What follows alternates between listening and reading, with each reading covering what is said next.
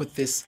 Uh, we'll do a Q&A now. So please, if any of you want to share, have questions, uh, please use the raise hand function and we'll go one at a time. We'll do Q&A. Now, um, when you ask your questions, I invite you to really look to where there are gaps in your understanding and more importantly, where there's a block in you actualizing and living the truths that we're talking about together. So let's focus on embodiment. And Teresa, those of you who are, uh, and Amanda, you know, in the comments, I see some, some questions that were going on throughout the lecture. Uh, because I couldn't quite fit them into the flow of the lecture, I, I forgive me, I apologize, I missed them, but maybe you can bring them up again now. So let's hash it out, let's deal with it, let's sort out all the doubts and difficulties, and let's walk out of here free people, right? Or rather, just recognize that we've always already been free. So let's take Dahlia and then let's take Justin. So, yes, Dahlia, go for it. Okay, so my question is uh, what is being, how am I a human being if I'm the witness? And what's the difference? Be- what is being a human being other than a body and a mind? Mm. Teresa, did you hear that? Are you here, Teresa? Because I feel like so much of what Teresa asked will be hashed out in a little bit. Okay, good. Here. Okay, okay. So follow this. It's a really, really good question. What is it to be human? right, Dahlia? Like, isn't being human to have a body and have a mind and have a desire for certain enjoyments and to have um, expectations for the future and like a past and i mean i would say a human being is a person right? Say what it is to be human is to be a person. Would you agree dahlia? Yeah.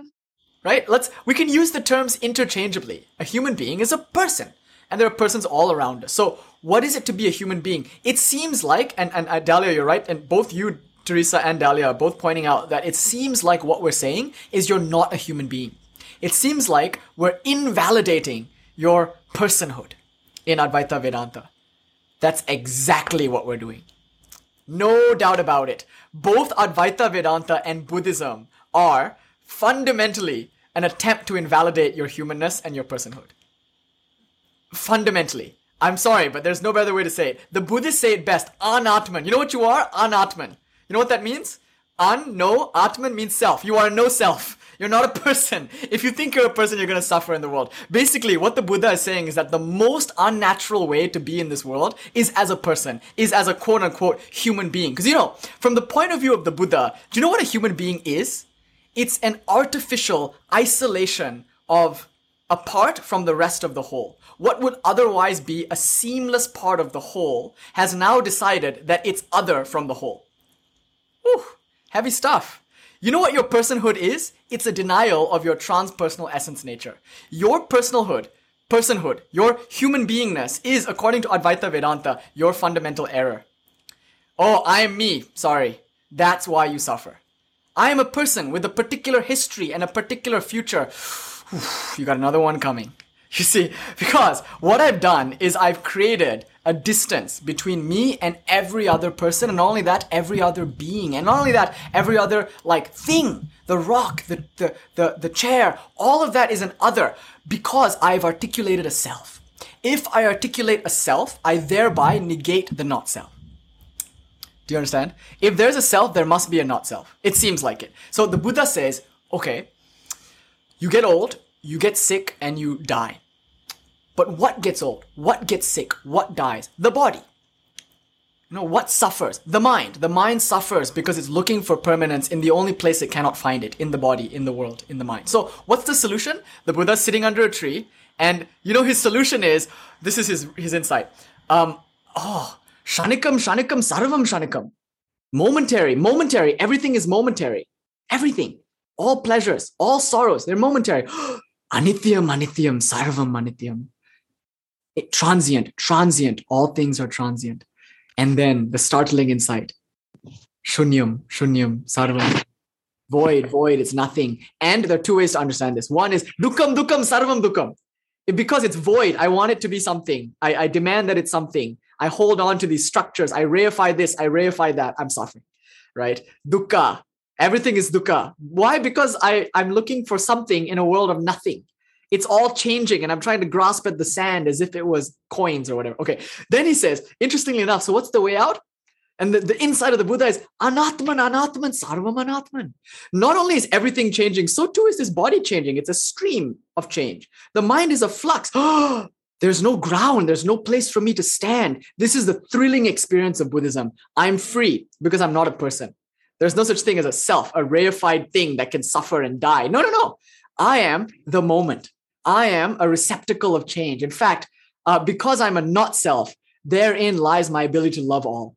So when the Buddha realized that he wasn't a person, that caused 40 years of the most charitable behavior that any human being has ever seen. He walked around India tirelessly setting up ashrams, teaching this stuff. The, the world's first veterinarian institutes came up during this time, by the way.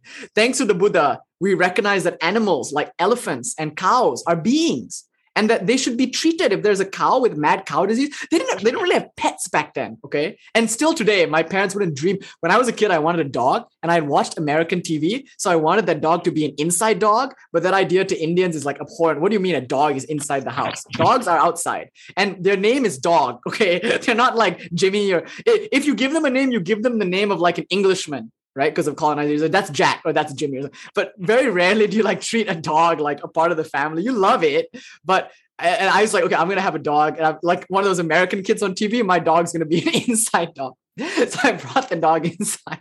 and then when I woke up in the morning, he had like shat all over the place. The room was like wrecked, and my parents come in like, what? I didn't realize. I didn't realize body training was a thing. I understand about potty training, and the dog just shat everywhere. So from that point on, he was an outside dog. But we did build him a kennel that looks exactly like my house. So our house has like a certain brick. The kennel had that brick. My house, the walls were a certain color. His kennel was that color, just so I would like be happy. So anyway, that's what happens. But wait, this is India, like at that time when people didn't care about like animals in the way that we do now. And then, even then, veterinary institutes came up for like cows that you didn't even own, for elephants that weren't even yours. They were just beings in need of help. So, wait, this is remarkable. The Buddha denies his personhood, renounces his humanness, claims that he is not a person, and suddenly experiences a tremendous love for all humans and animals and pioneers the world's first veterinary institutes and humanitarian relief programs who champions above all the principle of nonviolence and non-injury makes it a core tenet of buddhism. So wait what's going on here?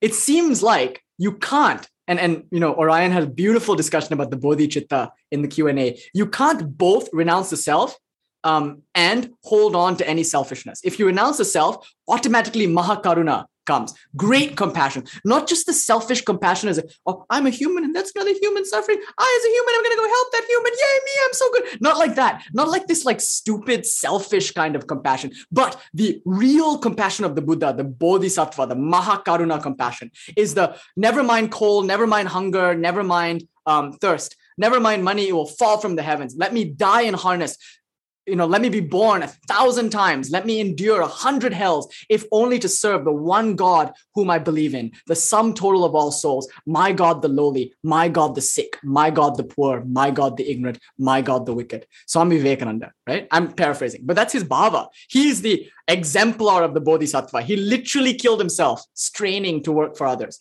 He did nothing he did for his own sake. He did it for everyone else, just like the Buddha. He literally killed himself to help others.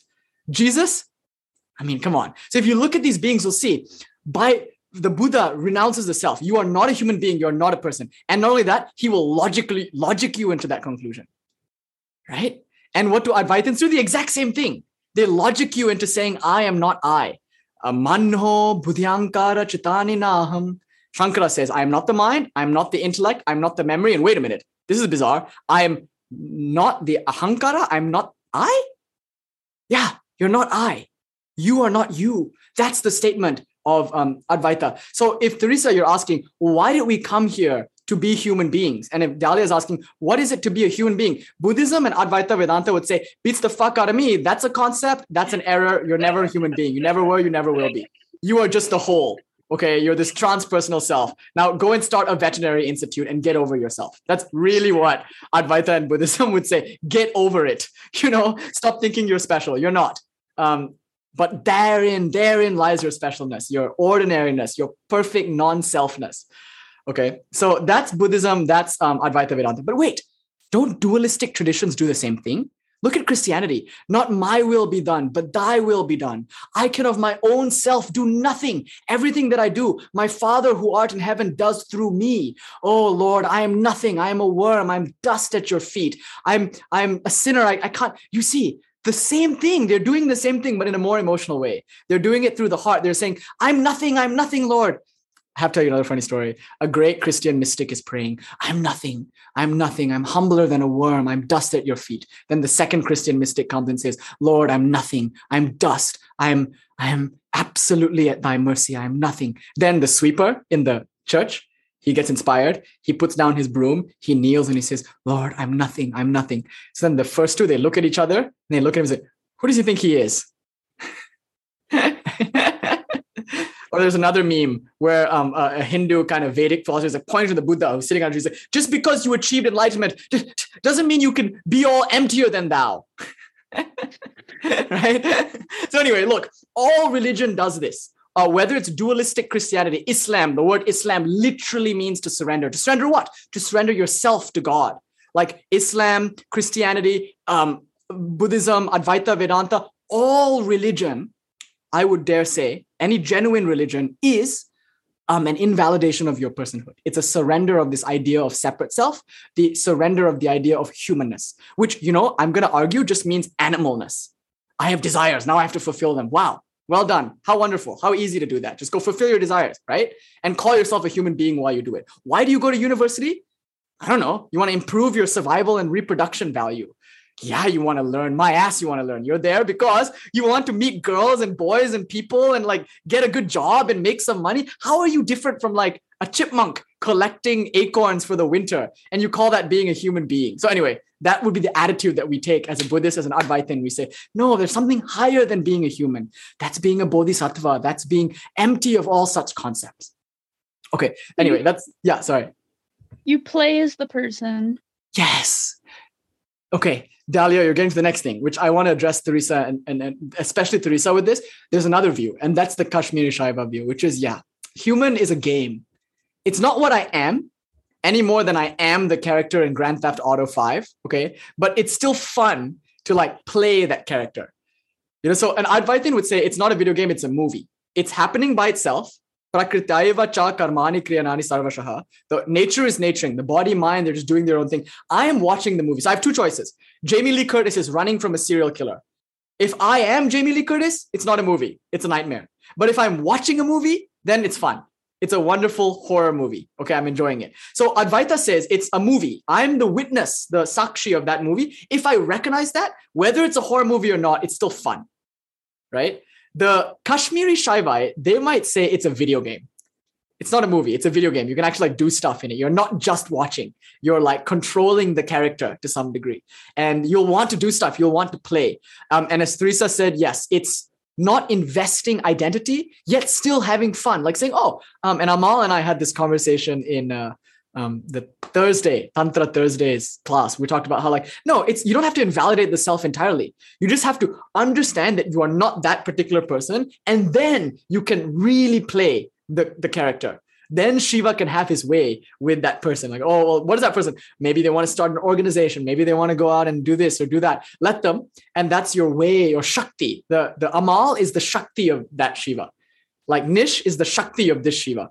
So I think Dahlia, what you're saying now as play, that would be an idea very at home with Tantra, with Kashmiri Shaivism. Whereas with the more classical forms of Buddhism, Advaita, Vedanta, Christianity, and Islam, the person is, I guess you could say, at best, an offering to God in surrender, or at worst, um, completely not even there, an illusion and error. Okay, there's a will there though. So hmm. I'm not the doer. How is there like yeah. like how is there an attention how do how is it that i move because you say yes. like you move i do this you have to do that or whatever like there are tasks to me yes but i am not me so how does that work you've identified the biggest distinction between kashmiri shaivism and advaita vedanta and the distinction is like exactly as you said will You see, um, in Advaita Vedanta, the Brahman that we're talking about, which is what you are, it's just a witness. You're right. It's not the doer. It's never the doer. Karta, Bhokta, Navabhavan. It's not the doer, it's not the enjoyer, it's the body that does, and you're not the body. It's the mind that makes decisions and thinks and moves attention. It's the mind that does, but you, because you're not the body and mind, you don't do anything, right? So that's why I use the movie analogy. You're not like in real time writing the script, directing the movie, um, running the character this way and that like a video game. You can't. You're just watching the movie. In fact, that's what Buddhism, Advaita Vedanta, and Sankhya, they're in favor of that view. It's a no self in Buddhism, and it's the Atman in Vedanta, um, and it's the Purusha in Sankhya. In all cases, there's no doing because the world is not seen as real anyway, and there's no person to act in that world anyway. So, um, literally, Krishna says, ignorance is thinking you are the doer. He sees who sees that nature alone does everything, and you remain ever the witness, never the body and mind. So, you're right insofar as we're talking Advaita Vedanta, you can't do anything. Now, in that second view that we talked about, and this is a very, I'm excited, very nuanced philosophy. Thank you, Dahlia. In that second view that we're talking about, Kashmiri Shaivism, the worldview is a bit different. Now, awareness, this Brahman, is called Shiva, and he has a will. That's unique. In fact, it's called Icha Shakti, the power of willing. In fact, he, he has a desire. God has a desire, that's icky. I mean, it's icky to the Advaitins because that would imply non independence. If God has a desire, then that means God is somehow insufficient. And not only that, it means that there's something outside of God that God thinks will fulfill it. Right? Like the idea of God and desire, Brahman and desire, is very iffy, makes no sense. Brahman is a witness, not a person, so I can't desire anything. In Kashmiri Shaivism, though, we make a distinction between this type of desire the desire to add something onto myself versus this kind of desire, the desire to express something. So in Kashmir Shaivism, the idea is awareness is full of the desire to create a world driven by its own innate creative urge. So wait, if you follow closely, you'll see essentially what Kashmiri Shaivism is trying to do is it's trying to bridge Nirguna Brahman, the Nirguna formless attribute of Brahman of the Advaitin, with the Saguna Brahman of the devotional dualistic Vaishnava. See, in the dualistic religions, God is a person with a desire and a will. He, she, it creates the world and peoples it with beings because she wants to. She loves doing it. And in the Vedantic world, there is no world. If you say, why did God create the world? They'll laugh at you and say, what world? So you've got this formless awareness that doesn't do anything, just watches. And then you've got this personal Saguna Brahman that like is inscrutably responsible for both the Holocaust and yet is somehow still, you know, omnibenevolent. There's like a lot of problems in that dualistic religion kind of idea. Kashmiri Shaivism is like, why not both? And they're doing it. They're saying uh, God is that formless awareness, but innate in that formless awareness is this thing called Icha Shakti, this desire. So she uses herself as a canvas. Svechaya svabittau vishvamun milayati. She uses herself. Sva bittau. Bitti means herself as a canvas. Sva Icha, driven by her own will, her urge, she creates this world. Then, after she creates this world, she enters into it as a Dahlia. Right? So now there exists a Dahlia. Okay, what is a Dahlia? it's a particular node through which mother can experience herself in the world. So now we're back to this idea of self surrender. So, what you should do now as a person is to surrender your personal will. Insofar as I have a personal will, it contradicts God's will. But we even say that's not true. Your personal will is still Shakti's will. They're really radical here. It's nothing other than Shakti, right? So, it, your will is entirely Shakti's will. But I mean, speaking from the point of view of you as a person, I know, Kate, I, I think many of you here, when we start talking Kashmiri Shaivism, you'll love it. And I myself am like secretly, I'm not so secretly, many of you know this, but I myself am a loyalist to Kashmiri Shaivism. Uh, though I almost exclusively teach Advaita Vedanta, my real like Kashmiri Shaivism is like my, you know, it's my it's what I was born into. It's what I love teaching the most, the du- non-duality of Shiva. But it's dangerous to teach I once asked Swami Sarvapriyananda about it. You know, we were on a walk and I said, Swamiji, Sri Ramakrishna is a Shakta. He's a tantric Shakta Advaitin. You know, he's a non-dualist, but in our sense of the word, you know, according to Ramakrishna, the world is real. It's not an illusion. It's real, uh, but as an expression of Shakti. And uh, it's only in this Shaivism that you get this idea, Tad Bhumika Sarva Darshana Sittayaha. All schools of philosophy are various expressions of this one Shakti, etc. And come to Thursdays. Thursday nights is our kind of tantric Shaivism class. But anyway, you know, um, and I asked him, I said, isn't this more aligned with Sri Ramakrishna's message? Why are we as an order more Vedantic? And Swami Sarvapriyananda said, no, it's true, but um, I can't present Kashmiri Shaivism to the board of um, directors of philosophy at Harvard. it's it, it, there's too many paradoxes. The philosophy is too unwieldy, and it's it's more a catalog of experience than it is a philosophy. It's very difficult um, for beginners to understand and very dangerous for them to adopt because it just leads to permissiveness and fatalism and just like it can it can be a license for worldliness, which is okay. It just it it wouldn't help them. So more helpful than that is Advaita Vedanta you know and then um, kashmir shaivism he said later on the walk he said it's very helpful for high level practitioners you know so it is it's very helpful for those who have had a lot and, and my rebuttal is icha shakti must be a part of awareness because why then would the buddha desire to express all of this? Why would shankara be moved to write poem after poem book after book? Clearly creative urge is part of awareness. Otherwise why would enlightened masters be so fragrant like flowers blooming?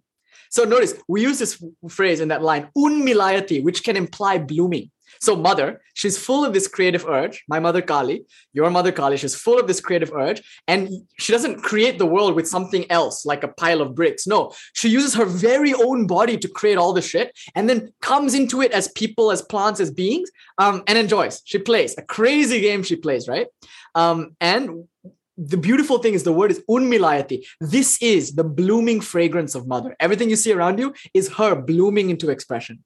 You are part of that expression. And as a result, you are here to play a particular game, and it's your will. It's not different from mother's will. So if you came to the lecture, it's because mother delights in learning spirituality. So you're here to delight her she's playing through you you know and then one day you'll want to meditate and mother will want to meditate and then while you're meditating you'll have some kind of I don't know, lustful urge. That's mother, really.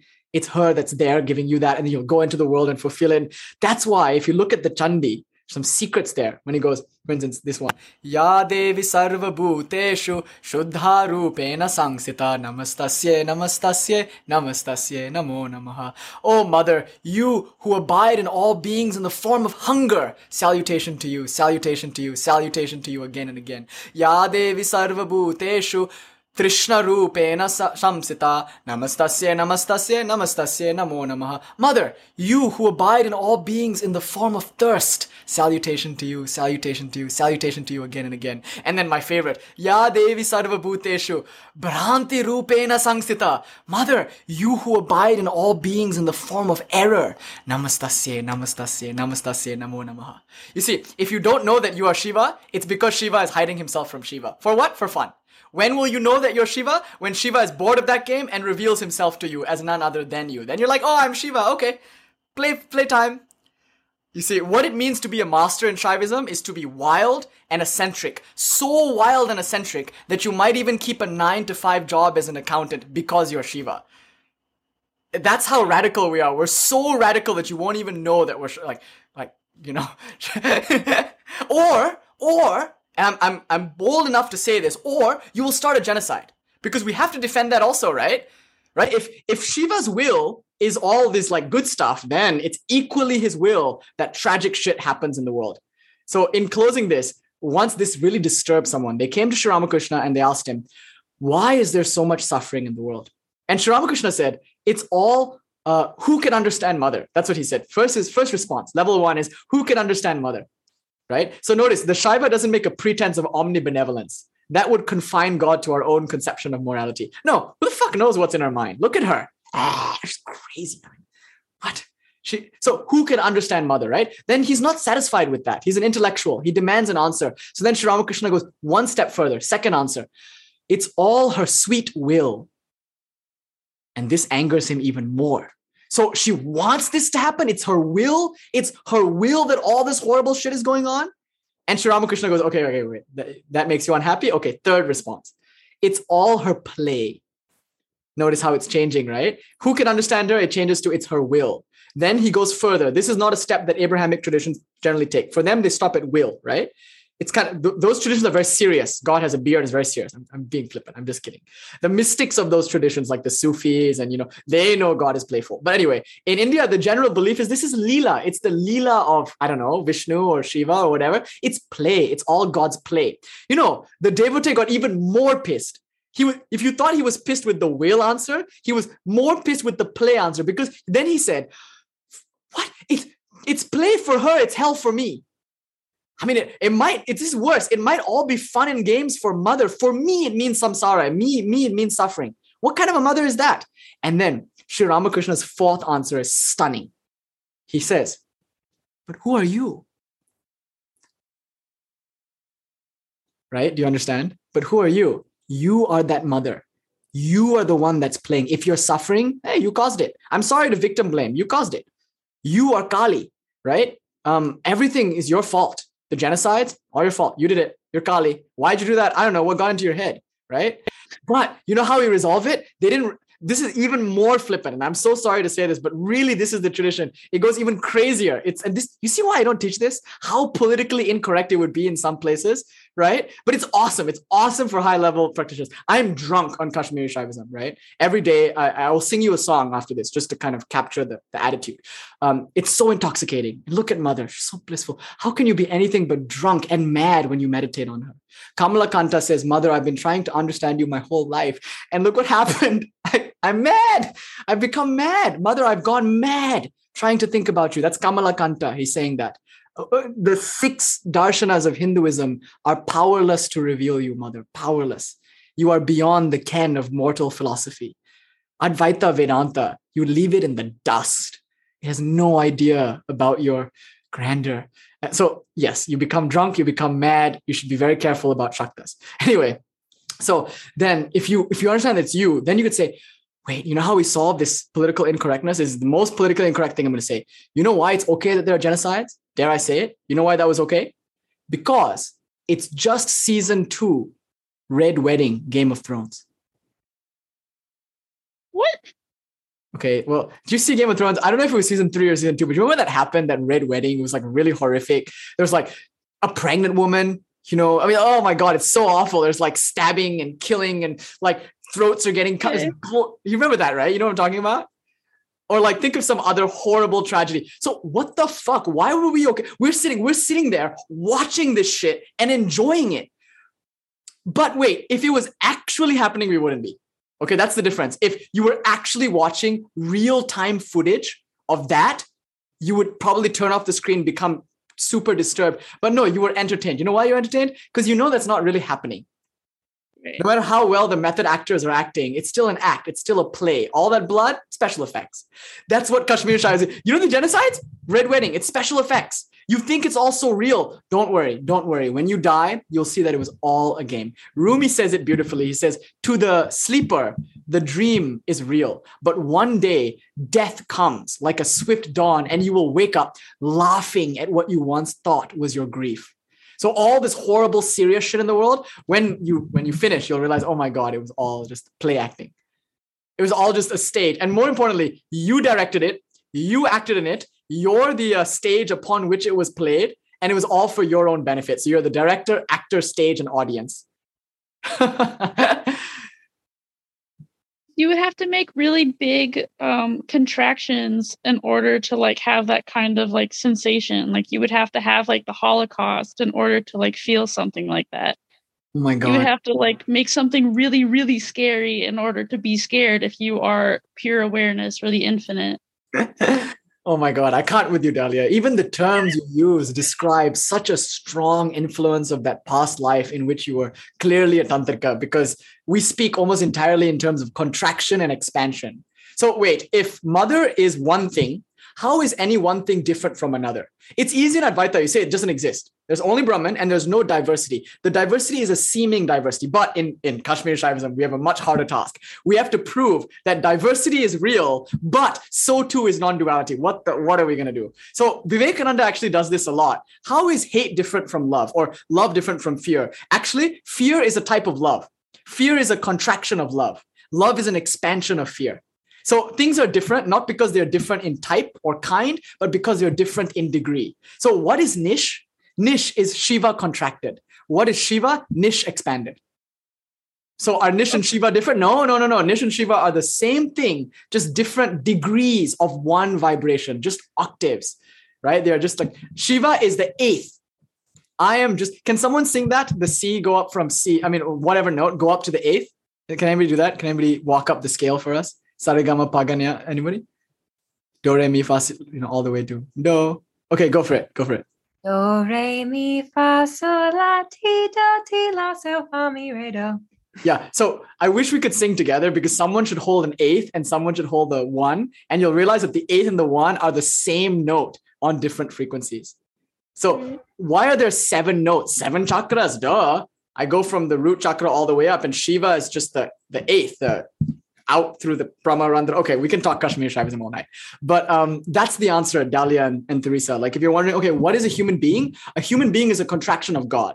What is God? An expansion of any animal, human being, plant, tree. That's it. They're just different degrees of the same thing. Why is there a human being? Because mother is playful like that. She be like that sometimes. She want to be a human being. So she contracts, becomes a human being, plays her game, plays her game, plays her game, and then prays to herself and then is free. It's so funny. It's like she's just praying to herself.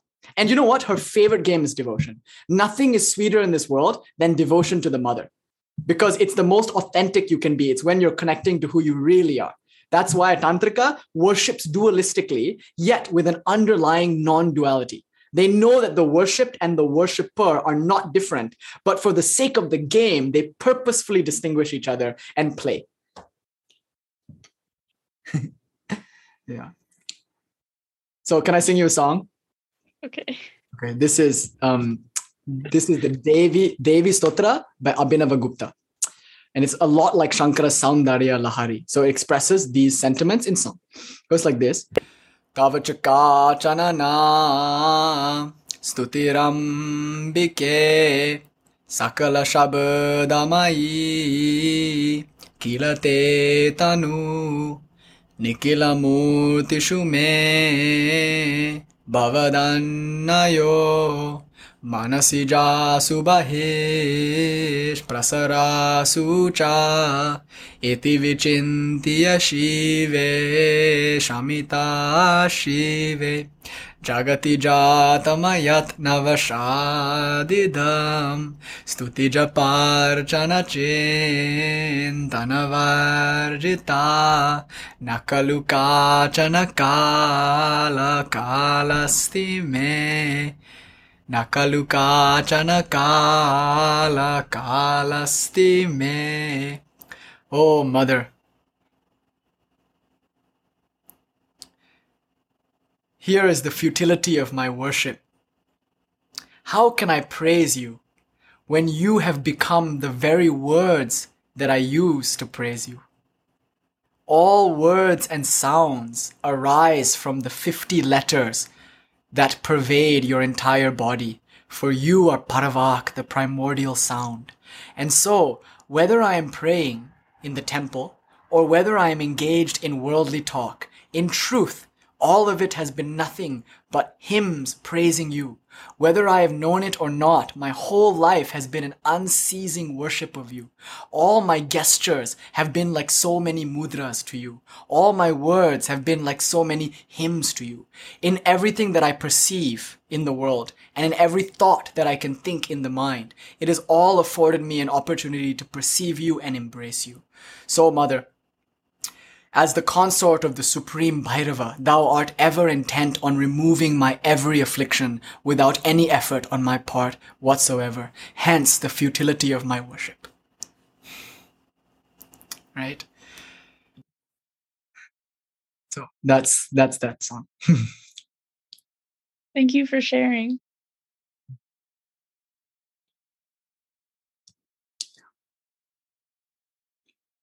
Yeah, it's a wonderful philosophy. You'll see it in Sri Ramakrishna a lot. But, you know, Advaita, don't think of it as different. Advaita, Vedanta, and Kashmir Shaivism, if you're really practicing, it's the same. If you look at how the masters like Ashtavakra live, it's very Shaiva, right? Like it, it's it's the same, really. But we, the reason we don't teach this is because it's more about experience than theory. Whereas the theory portion is Advaita. You need Advaita. Like that's the most important uh, uh, uh groundwork. If you don't have Advaita, you can't have Kashmir Shaivism. You must start with Advaita Vedanta. You must master that first.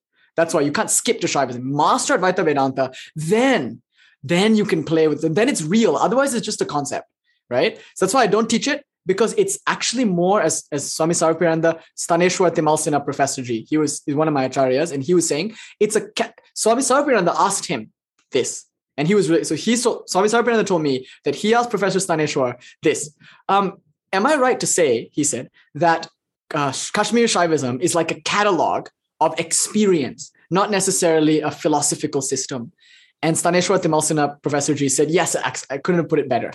Kashmir Shaivism is just an explanation of how it feels to be enlightened. That's it. Right? It, it's not a philosophy, but Advaita Vedanta is. Okay. And I would say, Kali, what is she? She's void. She's the void of Buddhism. She's like, she's the black one, Shyama, Mother Shyama. She's she's black void because in it is infinite potential in in no thing is everything and everything that was everything that could be. You cannot understand the pregnant potential of the gaping maw that is mother. You know if you understand her in her form you realize she's formless void. And and so when you look at mother and you understand her in her void state her colorless state you realize oh my god i'm just a prasangika madhyamika shantong buddhist right? Like if you really go deep into Shaivism, you're like, oh my God, I'm just a Prasangika Madhyamika. I'm just a Buddhist. And if you go like deep into Buddhism, you're like, oh my God, I'm just a Shaiva. I'm just a Kashmiri Shaiva. You know, like that's in terms of experience. That's why I don't really teach it. Except on Thursdays. Thursdays we have a we play, right? so Dahlia, Teresa, happy? Where can I learn more about um Kashmiri Shaivism. That's what I was worried about. that was my concern. Why? Um, okay, let me just explain this. You can get into a lot of trouble. Okay, like, okay, this is my disclaimer. My God, this whole week I've been nothing but doomsdaying you. When you guys came to the, when you people came to the Ashtavakra class, what did I do? I doomsdayed you. I was like, be careful if you study the Ashtavakra, you're gonna, and now I'm like, be careful. I'm sorry to do this to you, but Kashmir Shaivism is really dangerous um, without a guru.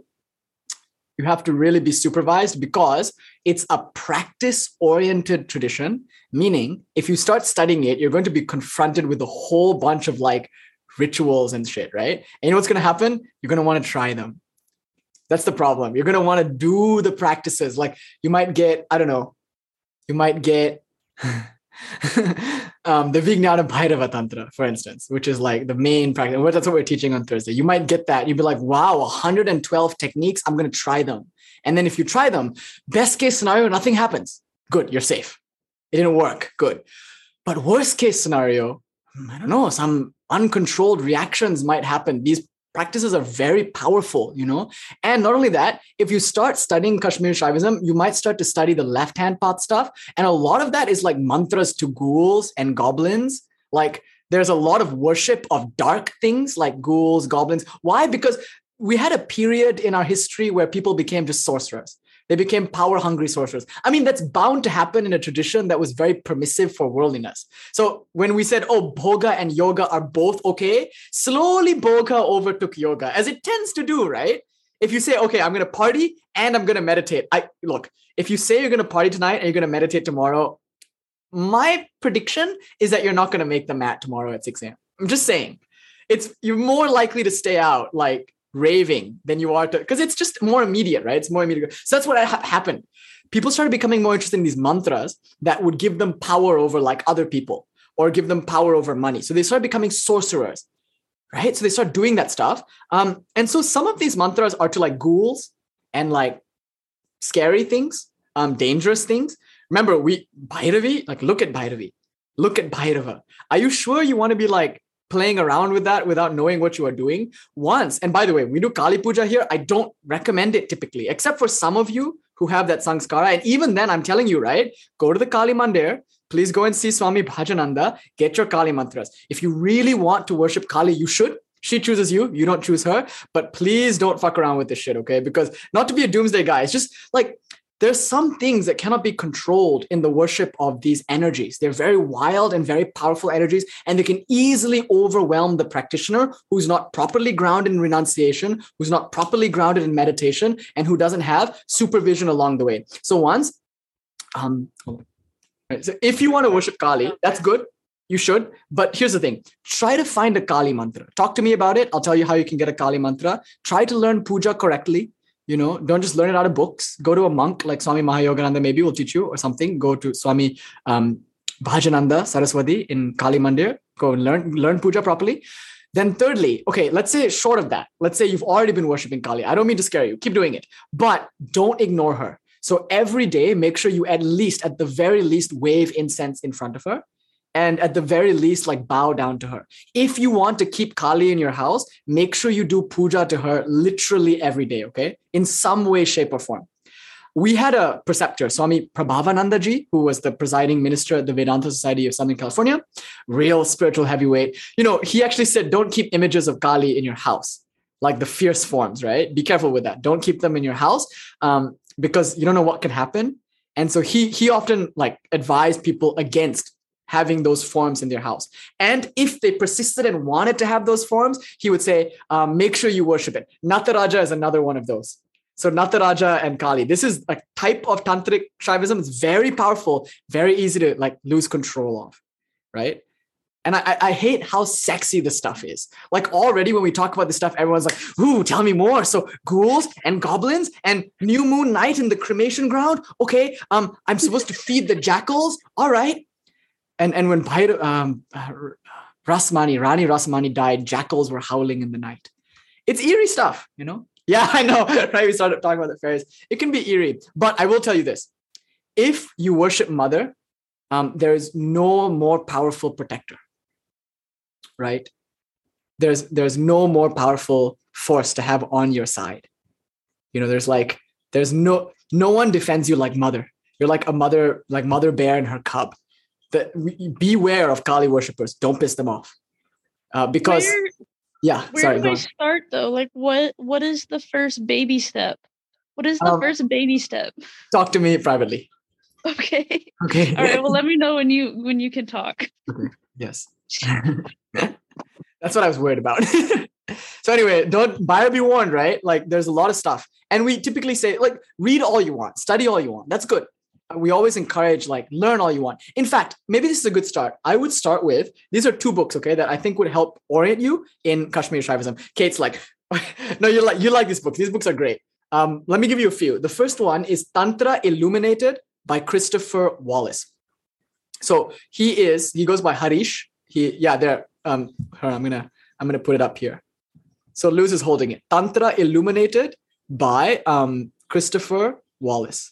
So that's a nice one. I love this book. It's beautiful and it's very true to form. Um, I, I, I don't like we've Christopher Wallis and I have only spoken very briefly on the internet. Like I've not like really hung out with him. I know his brother, and his brother and I are pretty close. Surya Das, like we're like Surya Das and I, but I don't know him. And uh, I I I can't attest to like him as a person, but I from what I know, he seems like such a grounded, such a cool guy. I've heard some of his lectures on YouTube, and we've corresponded a little bit, and he seems cool. Um, he has a retreat center in Portugal, which seems wonderful. I would, I think, want to discuss Advaita with him because I think his understanding of Advaita is a little different from mine, and I think we compare some notes in regards to Advaita. But I'm deeply indebted to his explanation of Kashmiri Shaivism. I've learned so much from Christopher Wallis's work on Tantra, and I've benefited tremendously from his translations. In fact, um, it was thanks to Christopher Wallis that I finally understood the Dhyana mantra for Abhinavagupta. So I'm wholly indebted to Christopher Wallis for like illumining me uh, that mantra from Madhu Raja, uh, Madhu Madhu Raja. So thank you to the Christopher Wallis. That book was so powerful for me. I loved it. And not only that, there's also the Recognition Sutra. So that's his translation of the Pratyabhijna Hridaya Sutra. While teaching that class, the Pratyabhijna Hridaya Sutra, I benefited greatly and I'm greatly indebted to some of Christopher Wallis's translations because there were some Sanskrit words in there that I just like didn't understand. The, gra- the grammar was really difficult. Um, and Christopher Wallis's translations really helped me a lot, especially since I found the Jaideva Singh translation a little unwieldy, hard to work with. you know. So I cross-referenced Christopher Wallis heavily in that. So I'm very indebted to his The Recognition Sutras. Those two things I, I like a lot. Um, then you might enjoy this. There are a lot of scholarly, like really good scholarly work on it. You might enjoy. Um, uh, this is cool. So the Paratrisika Vivarana, this is from Abhinava Gupta by Jaideva Singh. So it's one of the only translations of Abhinava Gupta's Paratrishika, and uh, it's the secret of tantric mysticism. So already it becomes really exciting. Um, so you might enjoy that. I like this kind of introductory thing by L.N. Sharma, Kashmiri Shaivism. It's just called. It's cute. I love the cover. It's so cute. Um, but yeah, that's that's where you might want to start maybe also you might like Muktananda Baba's uh, book, Play on Conscious, Play of Consciousness, Play of Consciousness. That's an autobiography of, yeah, I know, Play of Consciousness, Swami Muktananda. It's an autobiography of a Siddha, Siddha yoga person. So Swami Muktananda his disciple is the guru of Christopher Wallis. So when you read Christopher Wallis, you're actually going to be engaging with the Baba Muktananda Nityananda lineage. So it's called Siddha Yoga. They're one of the last living relevant Shaiva lineages beside the Ramakrishna order. So the Ramakrishna order is we do we do mantras that are tantric, right? So we do tantric mantras, and so do they. They do like they're more Shaiva, we're more Shakta, the Ramakrishna order. Okay, so those I think I would say the two living tantric traditions from India. Then um, Arthur Avalon has some cool translations. I like his translation of the Mahanirvana Tantra called the Tantra of the Great Liberation, Mahanirvana Tantra. So I like that a lot. Um, then I'm just going to throw these books out. So, of course, you can watch the recording later and catch them. Then you might actually really like this. It's very like intellectual. This is the Sri Aurobindo people, David Frawley. He's a pundit. He has an Indian pundit name. I think is Pandit Vamadeva, Vamadeva Shastri. So his book called Mantra Yoga and Primal Sound. Okay, so you might like that. That's a nice kind of tantric book. And you know, if uh, what is it? Deb is asking for the yeah, David Frawley's cool. Uh, Kali Bhaktas might really like this by Devadatta Kali. It's the his translation of the Devi Mahatmya, which is the Chandi, the central kind of bhakti text for Kali, is the Chandi for Devi worship, and it's called In Praise of the Goddess. It's a translation of the Chandi, and it's my, my favorite translation of the Chandi, but it also has a commentary in the beginning, like um, quite a lot of commentary. And it describes goddess worship in India. So I drew a lot from the commentary here um, when I gave that lecture, God as a Mother. So when we were talking about like Vedic goddesses, I got that from this commentary. So I'm very indebted to this commentary for that lecture.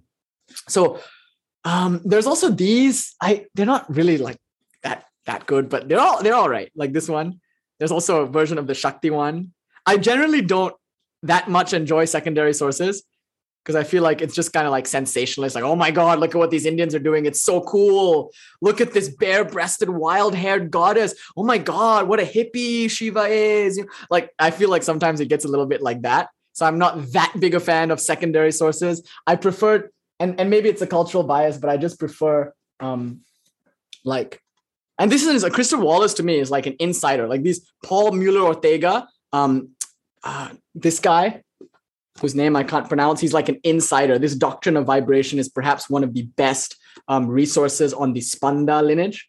I'm throwing a lot at you. And if you come to Thursday, you'll know it's a very nerdy class because there's a lot of Sanskrit that we have to do. There's a lot of like intellectual stuff. You know why? Because there's so much power in this lineage that if you don't have a proper intellectual acumen, you won't be able to control it.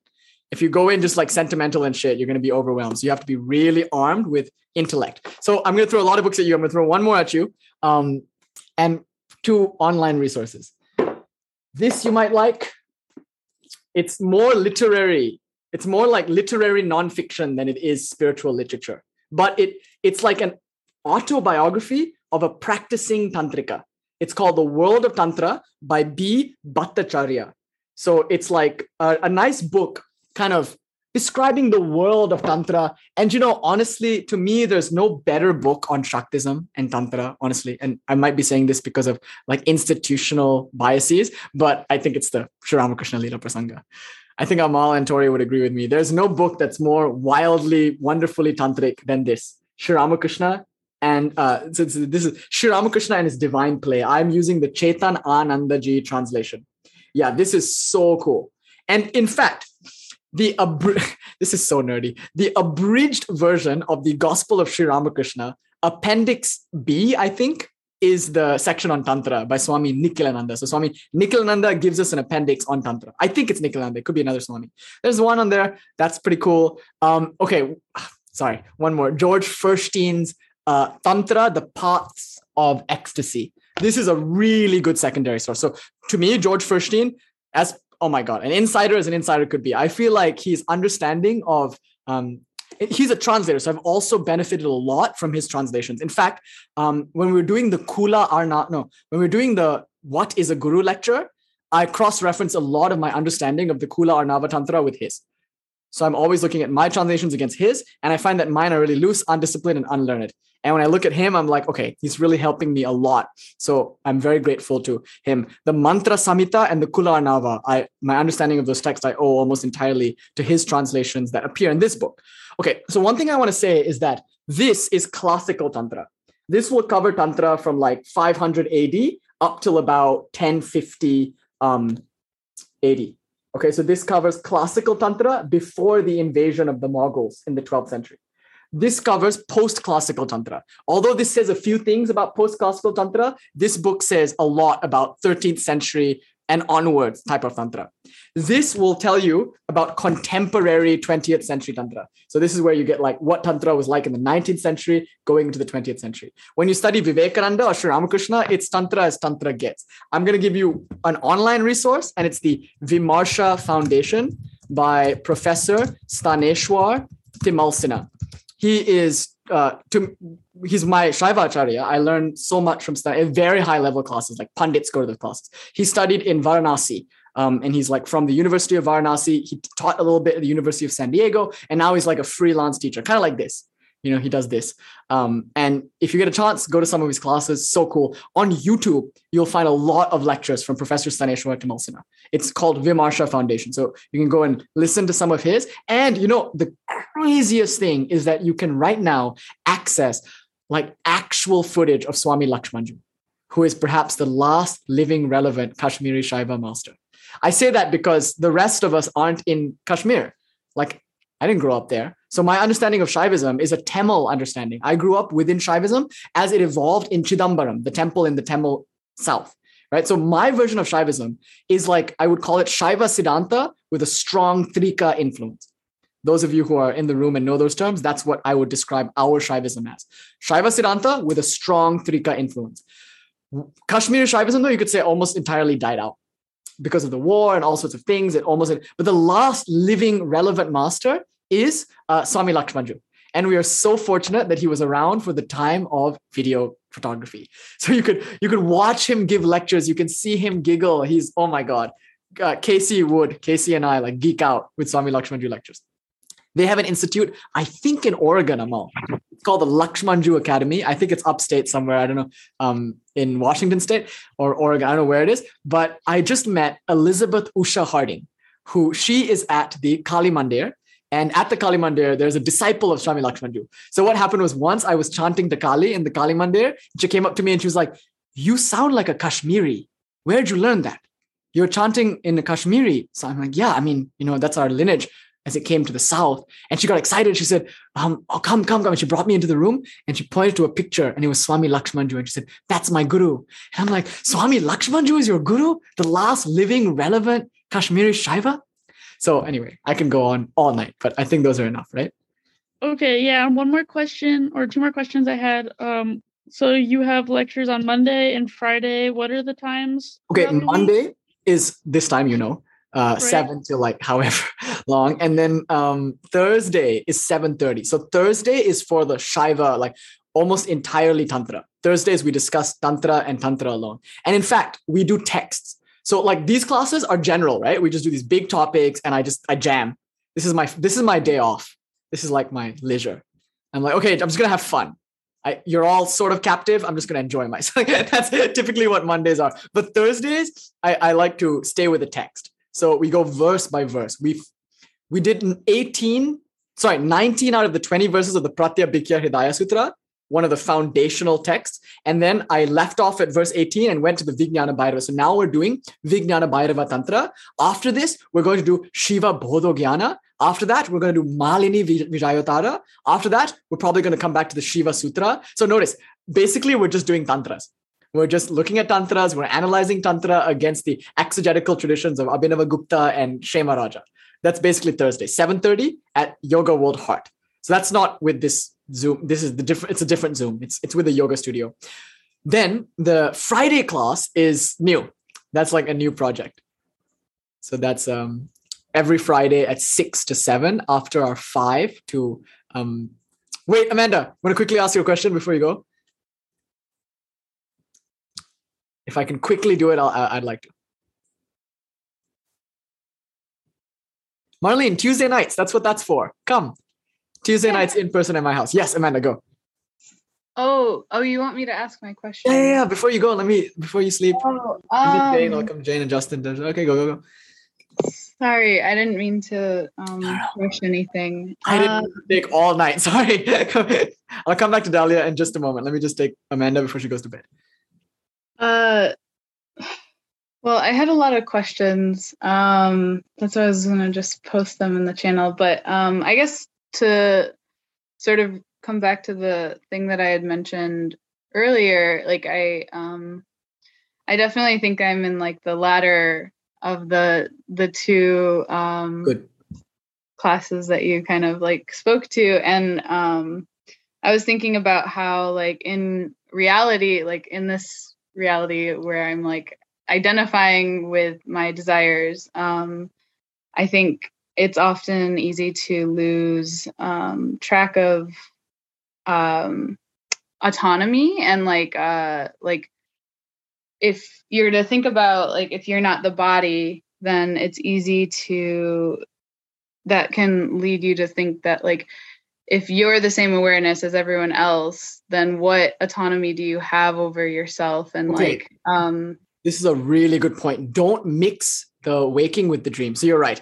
If you superimpose the understanding that you are awareness onto the body and mind, it will mean a lack of boundaries and perhaps um, a lack of like taking medicine or getting enough rest or etc. So um, and and if you're in a dream and you're thirsty, you drink water, it will solve the thirst, right? And if you're in a dream and you make lottery money, you won't be able to spend it when you wake up. But in the dream, you might be able to spend it right? So that means in the reality of the dream everything on that order of the of reality works. So if on the level of the body there is a need to rest eat um, or fight or fly like to set up boundaries to defend the body that's the body needs to do that.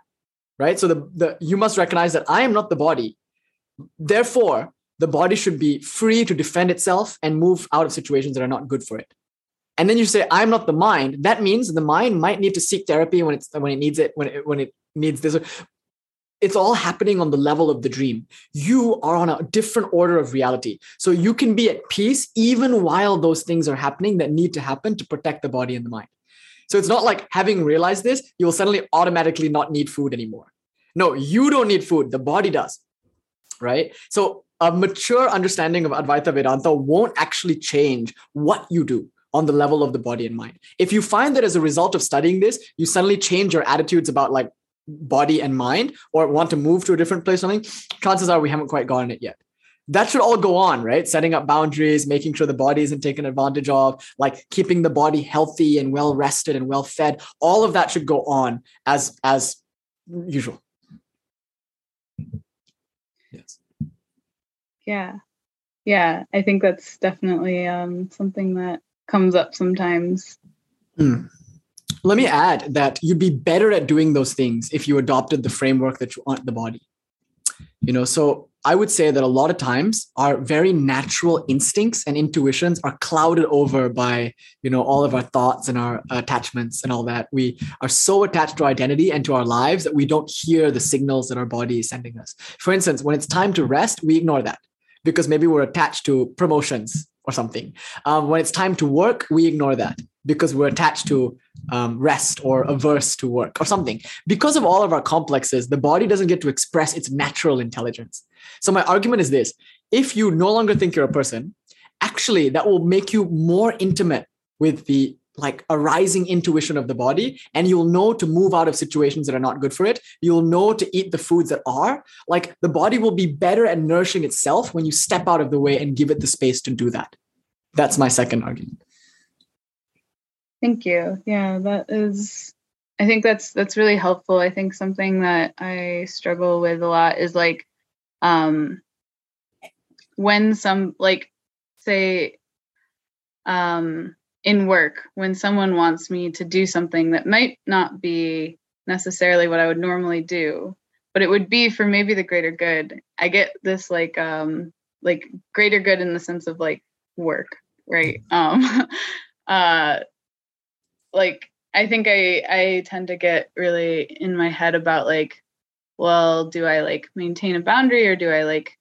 do this work for someone else or Yes. I mean, think of it this way: if you allow people to like cross your boundaries, like for instance, if you allow yourself to do work that you don't want to do, you are harming that other person because they're now incurring bad karma for what they did to you. In other words, if you are to defend your boundary, you would protect them from the karma they might have to suffer from violating it. You see what I mean? So, you protecting your own boundaries might be the best thing you can do for others to prevent them from unconsciously harming you. So, your compassion to others is to be stern, mean, and strict when it's time to be. You know, great sadhus will sometimes make a show of like throwing a brick at you just to keep you away from them or something like that. They're, they're trying to help you not cross their own boundary. Thank you, dear Kate. Thank you so much for coming. Yeah, I know. no, this is a good time for you to honor that. good, good, good. Yes. All right. Good night, dear Kate. So um, that's that's what we would say.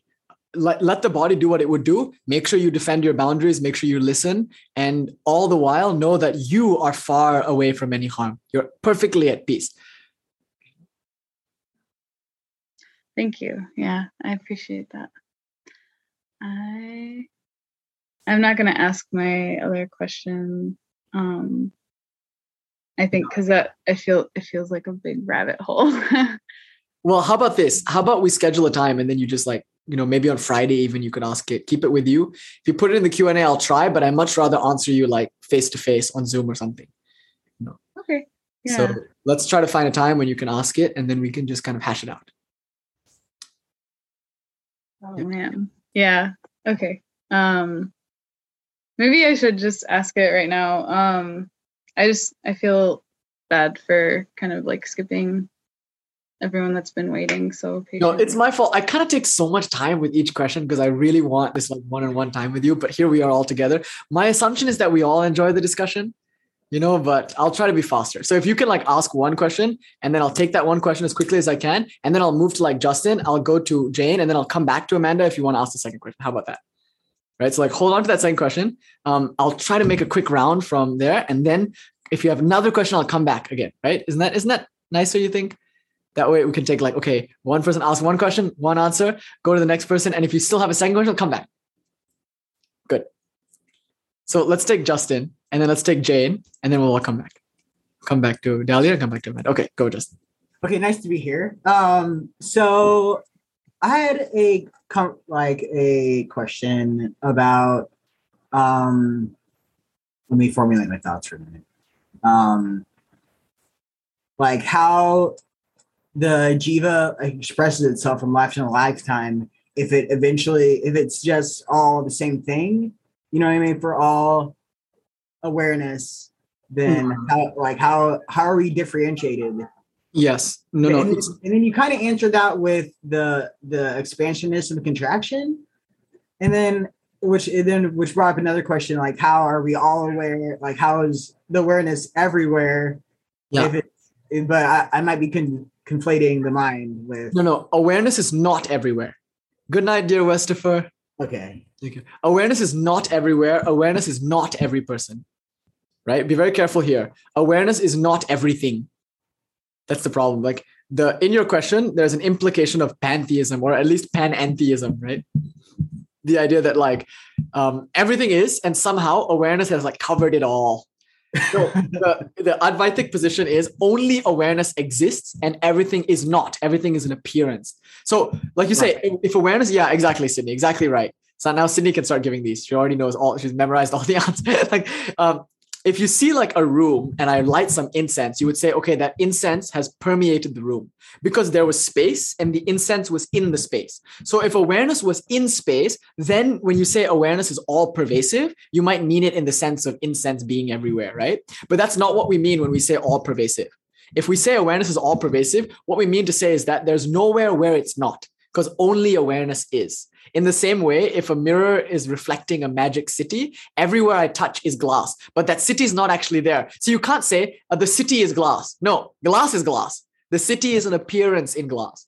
So, in a manner of speaking, you could say the city is glass. And you ask, how is the city glass? I'll say it's not. Glass is glass. The city just appears in the glass.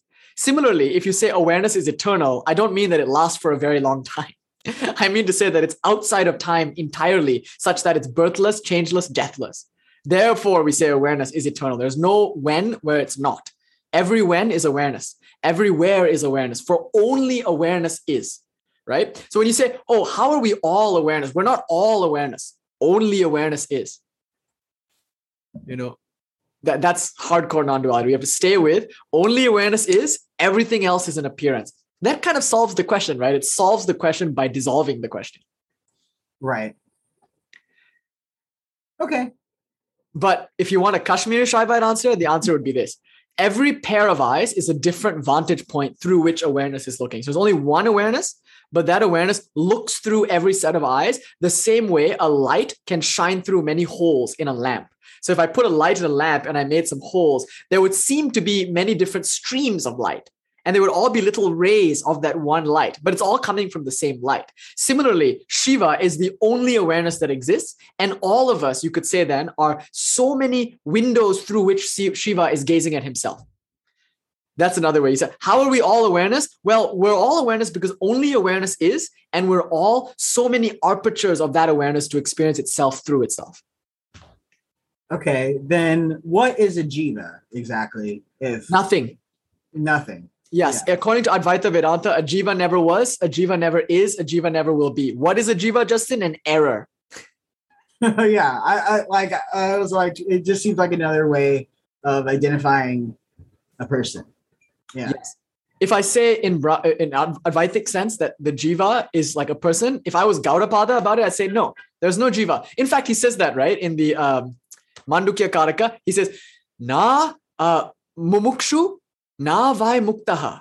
He's saying there's nobody who's seeking after liberation and there's nobody who's liberated. He he believes in liberation. He just doesn't believe in liberated people. And not only that, he says, na na badho, na vai sadhaka. There's no bondage and there's no uh, spiritual aspirants because he doesn't believe in personhood at all. So that means that jiva, according to Gaudapada, is just a mistake. So you could say jiva is an error. What is the jiva? Jiva is Brahman occluding itself from itself. Maybe. Okay. Um, Shankara would say jiva is like a dream. Jiva is like a dream person. It exists insofar as you're in the dream, but once you wake up, you realize there was no dream self. It was all a figment of your imagination. Is this why we get so tied up in Maya? Is because we're quali- quantitatively different from the overall Brahman. Like you're just like a small piece, a small piece, so we can't really see the whole picture.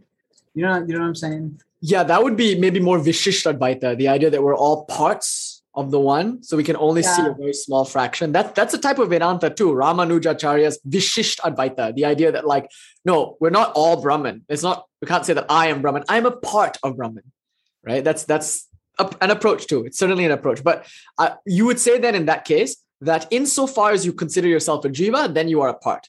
But insofar as you consider yourself the awareness of that jiva, then you and Brahman are identical.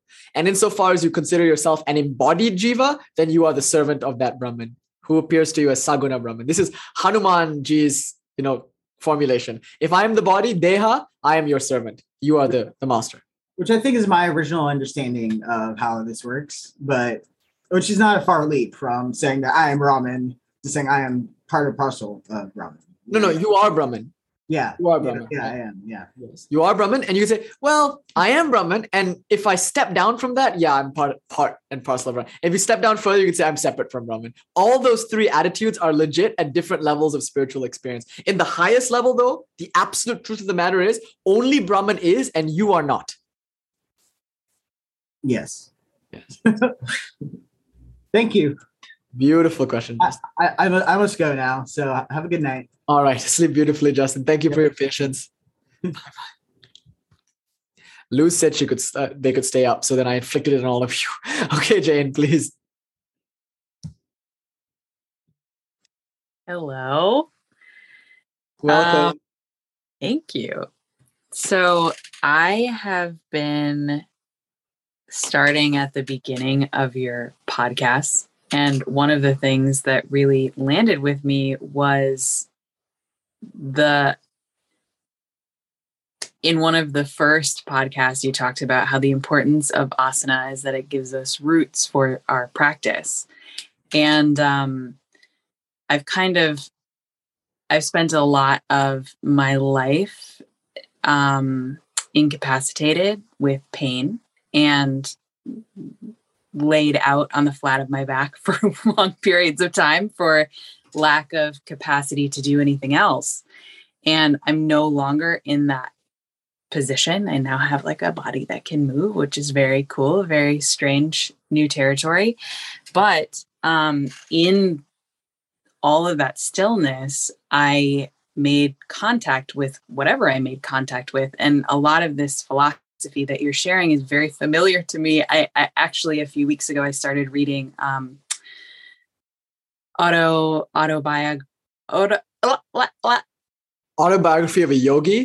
That's the one. Yep. I can't even get autobiography out of my mouth. Um, and as I was reading that, all of these memories of, you know, different lives spent in India and all of these things, all of these memories started to come back. I was like, oh, well, I know where to go. And this is the place to go. So I've been immersing myself in in all of the everything here. And um I feel like I kind of come at things backwards, which is very much my way in this lifetime for sure. And the direct experience of a lot of these things that are being gestured at through many philosophical approaches are things that I've spent a lot of time steeped in for lack of anything else to do because I couldn't do anything else. Um, but now I'm having the awareness that asana gives us roots for practice and then bringing that back around to what you were talking about tonight and that the body and the mind have renounced awareness which is the non-self that becomes self that is self um uh so if then what brings beingness aside from non-dual awareness into being is the body mind renouncing awareness then is the purpose of asana and yoga in general to um stitch those things back together. Not even i don't even want to call it stitching but it feels like a dance it feels like play it feels very erotic in the way that play is erotic. And a re um coming together of those things even though the paradox being that the body is a manifestation of awareness and never not awareness but it's like hey let's play this game and like come and find each other in our little disguises and then so we can go this way again and then come this way and all of the different pan-dimensional directions simultaneously but bringing it in in a way that we can walk in that awareness in our physical body knowing that we aren't our physical body. And that's like what like i'm feeling how having an asana practice brings those things that for me are very real like i get that i feel that i'm living it but living it in a body that can hold it as i'm walking physically in the world isn't something i've had the capacity for and i'm feeling like the playful eroticism of like asana being like, yeah, yeah, yeah, come and build this so that you can walk and play the game while you're standing upright and play with other people in this way. And um yeah, I mean, I guess it's not really so much a question as it is I see that and I see that in this context and as a result of this conversation and in the also in the context of like stepping out of patterns my pattern has been lying on the flat of my back because it's what i've had the capacity to do. So when i don't know what to do i do that. And and beginning an asana practice has been whispering to me and being like here's a thing that you could do that isn't this. And um i've a few pieces of things that you've shared through various um channels including tonight have brought different parts of pattern breaking by bringing different layers of knowing. And so, yeah, I guess I just wanted to share that and say thank you. And I'm excited to start asana because it feels like an avenue for embodied play in the way that, like, that's what I'm here for. I am here to play. so, you know, yeah. Jane, as as you're saying this, I bet all the tantrikas in the room are like drunk with delirium just like listening to you, right? So wait, I want to point out a few things. There are a few very, very important things in what you said, Jane. The first was what stillness taught you. Mm. So notice Shiva lies like a corpse there he is the embodiment, uh, not embodiment, sorry, he is the transcendental awareness. He's pure awareness, right? So this is the Himalayan perspective that we usually talk about. This idea of you are not the body, you are not the mind. The world with its bodies and minds are not but so many appearances coming and going in the boundless, spacious awareness that you are. So the feeling, the vibe of this kind of teaching is very diffuse. It's thrilling and it feels like you're this luminous sky a huge expanse of spaciousness.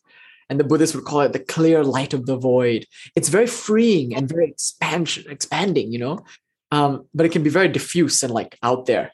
So I love that you're saying when you were still and you were laid up with uh, physical I think it's a wonderful opportunity that whatever physical situation you had gave you a window into that. So now, when I say all of it, it, you recognize it. You're like, yes, I felt that to be true in stillness. Then, as a result of integrating those teachings from stillness, then we get Shaivism, where you see Kali arising from Shiva. Uh, you can't you can't really see it there, but notice Kali is always dancing on top of Shiva. They're a co-joined pair. They're not different. They're one and the same. So Kali and Shiva are two sides of the same coin. That luminous void, that space of Shiva is also the pulsating, throbbing, ebbing, and flowing ocean of fullness that is existence. So we would say in this tradition, Shivaika eva rupa kevalam, Vishva sharira Shivaika eva rupa kevalam. This whole world is the pulsating, throbbing body of God. God is the being whose body is the whole world, and you are that. So when you feel yourself to be this transpersonal awareness, then you realize, well, what's the point of embodiment? To play and to dance. So I've often said before that yoga is not like hatha yoga is not a practice that you do to get something. It's an expression of something that you already are. Mm. So all spiritual practice is that. If you understand the truth of Advaita, meditation is not a practice, it's a treat. Do you understand? Like this, this is a very important point. You can, can you imagine you can just sit there and delight in the self? It's beautiful. In the Dakshina Murti Sutra, you know, Mauna Vakyam Prakatita Parabrahma uh, Tattvam Yuvanam. There's like a beautiful song to Dakshinamurti. And in that song, it says, the teacher is young, the students are old, the students are great sages, devoted to Brahman. Avritam Brahma Nishtaihi. They're devoted to Brahman. And the teacher speaks in silence and expresses Brahman with profound silence and awakens in others through silence that same Brahman. All the while, he sits, his face blissful, glowing with the joy of the self. He sits perfectly content, delighting in the self. Like that. So, like, here he is, he's expressing his Shiva nature now. Dakshinamurti is a form of Shiva. He's sitting there, he's still, he's silent, and he's delighting in the pure bliss of contemplating and being absorbed in Brahman. Wonderful. Stillness, that's Shiva. Then that same person who's sitting still might dance and might, like in Sri Ramakrishna's case, sing a song or dance in ecstasy or speak and, and share and move about. And that's not different. It's stillness in motion. And stillness is motion and stillness. Like there's no difference between Shiva and Shakti. that is the feeling of like oh, it, and it's a kind of eroticism you're right but it's something so far like it's like the eroticism that humans feel is allegory for that. You know so then even the shiva like spiritual journey is described in terms of coupling where you know shiva and shakti are one and then for fun they like you said come apart and tantra is stitching them back together exactly like you said. So she goes down to the base the root chakra coils three and a half times around the tailbone and promptly falls asleep. While she's asleep such is her power that she runs the body, digestion, respiration, all of that. She runs all of it, but she's still sleeping. Then if you come to lectures like this, if you hang out with, you know, the crazy folk that you see all around you, chances are from reading books, from being in the company of holy, uh, holy company, all of that, suddenly she wakes up. And the spiritual journey in Shaivism is the journey of Kundalini Shakti up the spine, back home to her lover Shiva, who's in the crown. They're not different, yet they pretend to be different for this wonderful romantic erotic kind of flirtation of separation and reuniting. So yes you're right. If we are practicing tantrikas we must practice on every level of our being. On the body there's hatha yoga. In the energetic body there's pranayama and creative visualizations for the mind. For the intellect there are all these philosophies. And when you integrate and embody the teaching on all levels of your being that's genuine tantra However, if you're just like in the intellect and you've somehow renounced the body and the mind, that's a step, but it's not yet the culmination of spiritual life. The next step is to reclaim that which you pushed aside and embody yourself even more. So, if we could sum this up, we would say Tantra is first negation, followed by deeper affirmation. She's like, I am this body and mind. No, I'm not.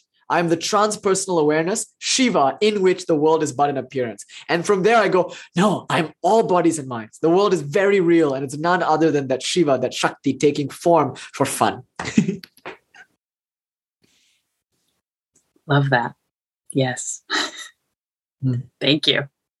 So yeah, come to some hatha yoga classes, dance a bit, and you might enjoy um the Thursday night class too, right? Because that's tantra. Talk yeah, I think you'll probably be seeing a lot of me. I uh, have all my time free. Good. so yeah, thank you. As, as we all, right? Yes. We we all like to believe that we don't, but if we wanted to stay up all night, we could, you know? I mean, like you're free to do whatever. If you want it, like there's nothing to do but this. What will you do? Where will you go? What else is there? the eternal question, right? A great monk said to me, What else is there to do? We're talking about like, okay, so say after realization, tattva jnana, do you practice? And the answer is, what else is there to do? What, go to Wall Street, make money? I don't know. I feel like as a, as a result of spiritual practice, you become enlightened. Then it's not chop wood, carry water. It's do japa, sing kirtan, right? Like post before enlightenment, do japa, sing kirtan. After enlightenment, do even more japa, sing even more kirtan. that seems to be the way it is. do do. Hi. And uh, Red, I, I don't know if you saw Red the Kula the Kula chat, you know, on the Discord. Go there. I texted you something, but I don't know if you saw it. I was gonna email it to you, but while you're here, I thought I would just tell you, like on the Discord, like I, I was responding to what you had said in that chat. So go and see it, okay? Just so you know, because I missed you. All right, so let's take Ash, and I'll come back to um, Dahlia.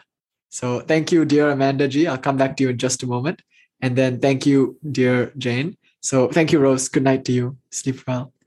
Okay, yes, Ash. I haven't taken your questions in a while. So. I know it's been a while since I've attended Q and A. I've just been so busy taking care of the house. But um, I had a question from the. I had two questions actually. So one is about tantra and um, Advaita Vedanta. Don't they? Am I? Because when I was listening about it today, it seems like they kind of contradict.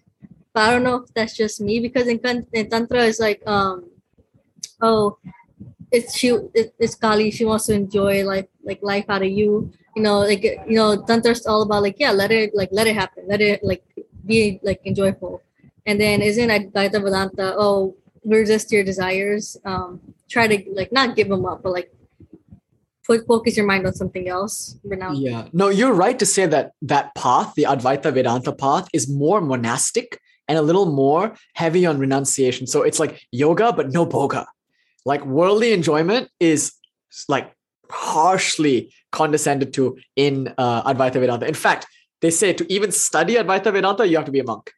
because it won't work. You know, it won't work to study Advaita Vedanta if you're still attached to the world. I guarantee you. You can study Advaita all you want. Um, it will all go out the window. Sri Ramakrishna used to give a very beautiful parable. You say the thorn, there's no thorn and there's no one to be pricked, and yet you go out the moment you touch a thorn. Like that. It, and, and Krishna, when he was talking to Arjuna, they were talking about this between uh, path of enlightenment, jnana yoga, and the path of love, bhakti. And Arjuna straight up asked Krishna, which is better? Krishna, without missing a beat, says bhakti. And if you ask him why, he would say, you know, it works. Jnana yoga works. It's the direct path, but it's very difficult in this age where people feel themselves to be the body.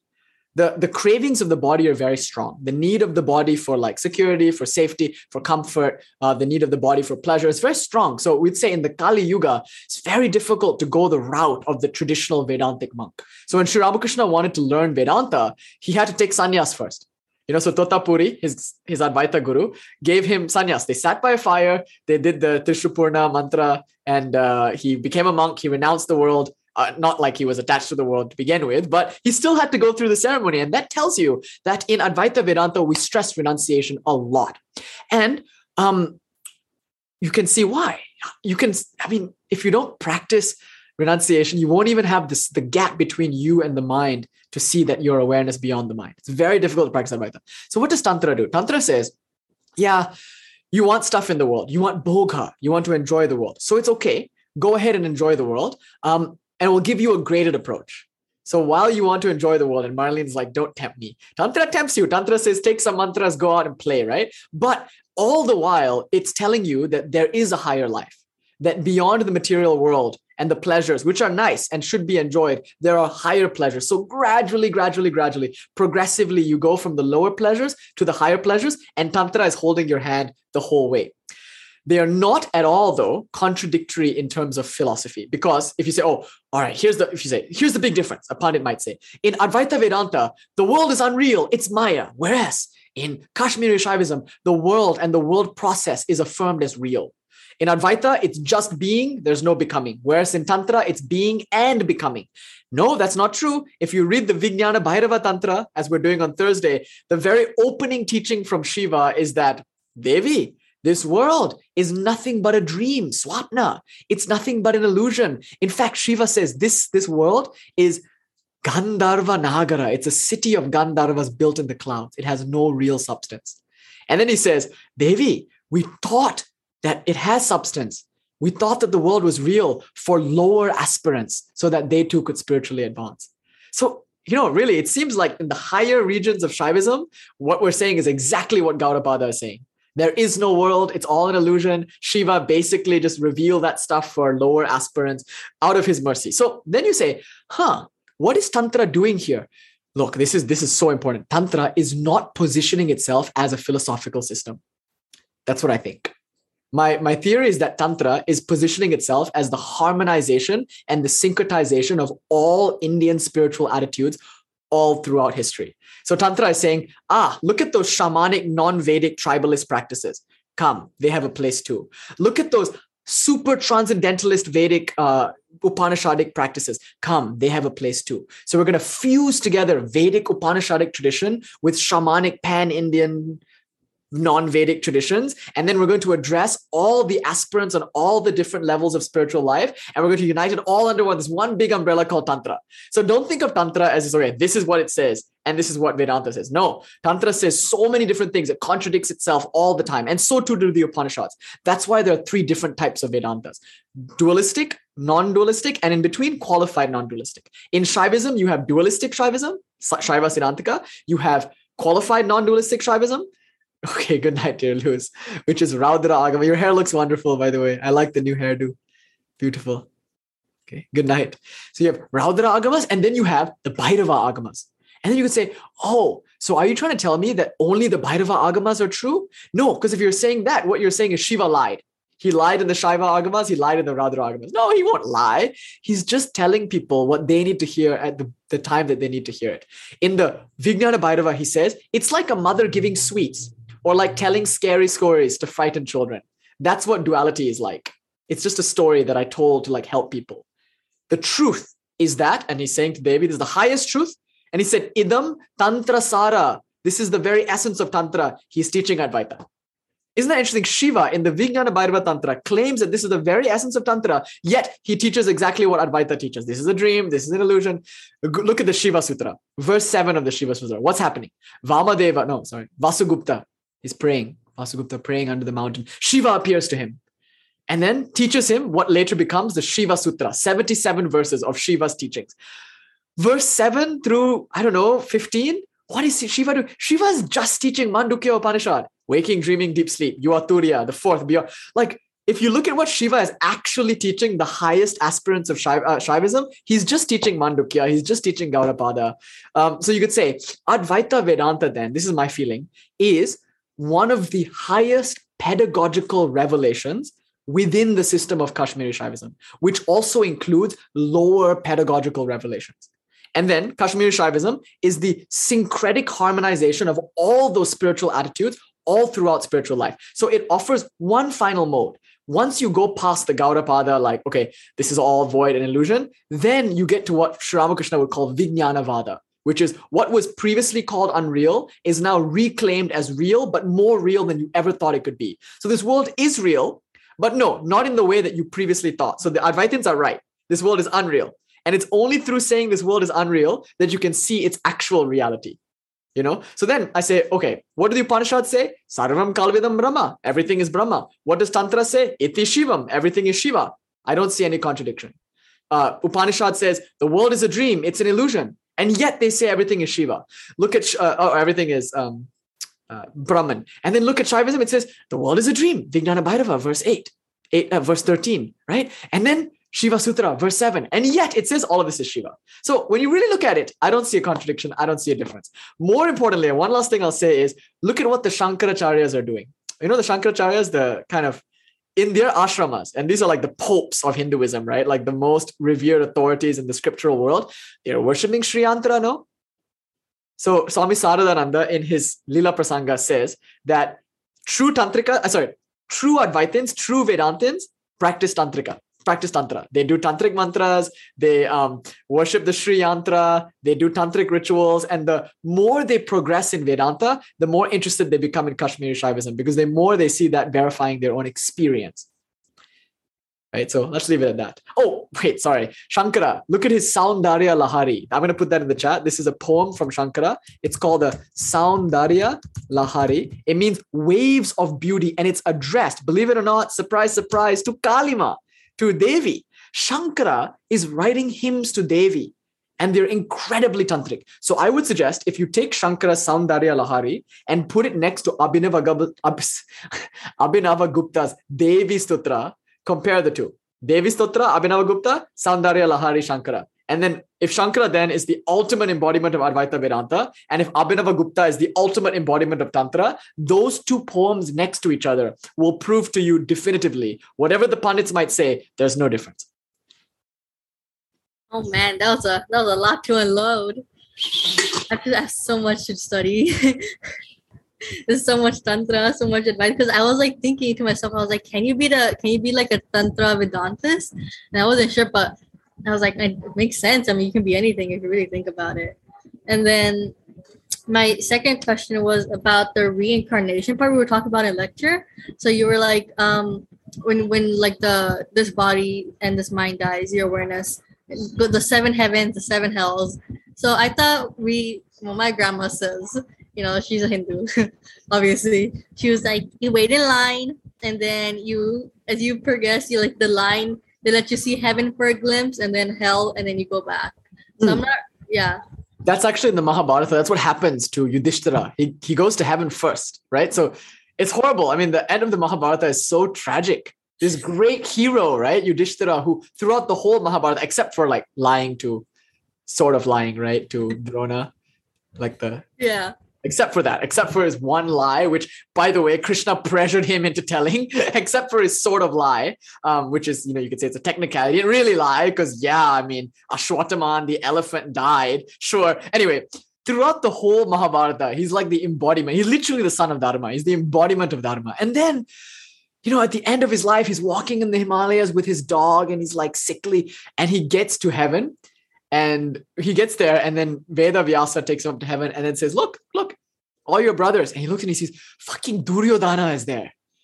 and like all the 99 sons of Dhritarashtra who are all assholes and they're all in heaven. They're all like drinking the Amrita and they're having a great time. And Duryodhana comes and embraces Yudhishthira and Yudhishthira is like, what? Where are my brothers? Where are the four other great men of India? The great, and where's Draupadi? Where's my wife? Where are all the, the heroes? And then Veda Vyasa is like, yeah, about that. They all went to hell. Can you imagine a story where all the good guys go to heaven and all sorry, all the bad guys go to heaven, all the good guys go to hell? So Yudhishthira says, Fine, if they're in hell, take me there. You know, I want to see them. So Veda Vyasa takes him to hell and then he sees them and they're saying, Oh, we're suffering, but our suffering is lighter because you're here, Yudhishthira.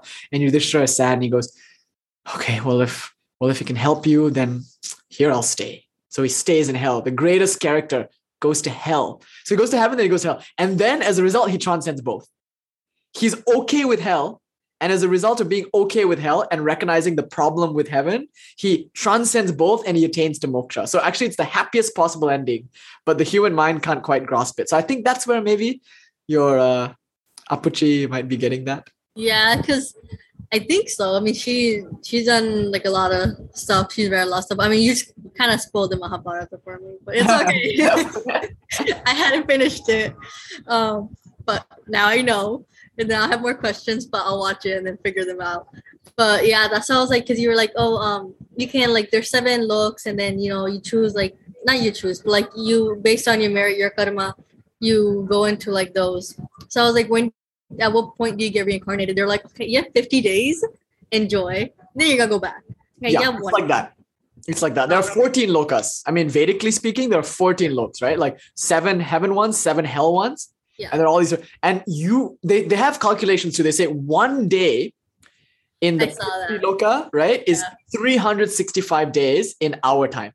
So that means if a year goes by, they only have a day. So that's why they, even the Vedic ceremonies, if I'm going to do my my worship to the Pitris, right, like forefathers, there's a thing that I only have to do once a year. Because if I do it every once a year, then they will have that worship every once a day like that. So there's all these Vedic calculations of lokas, and in the Bhagavatam, there's like some stuff like that. So yeah, you're right.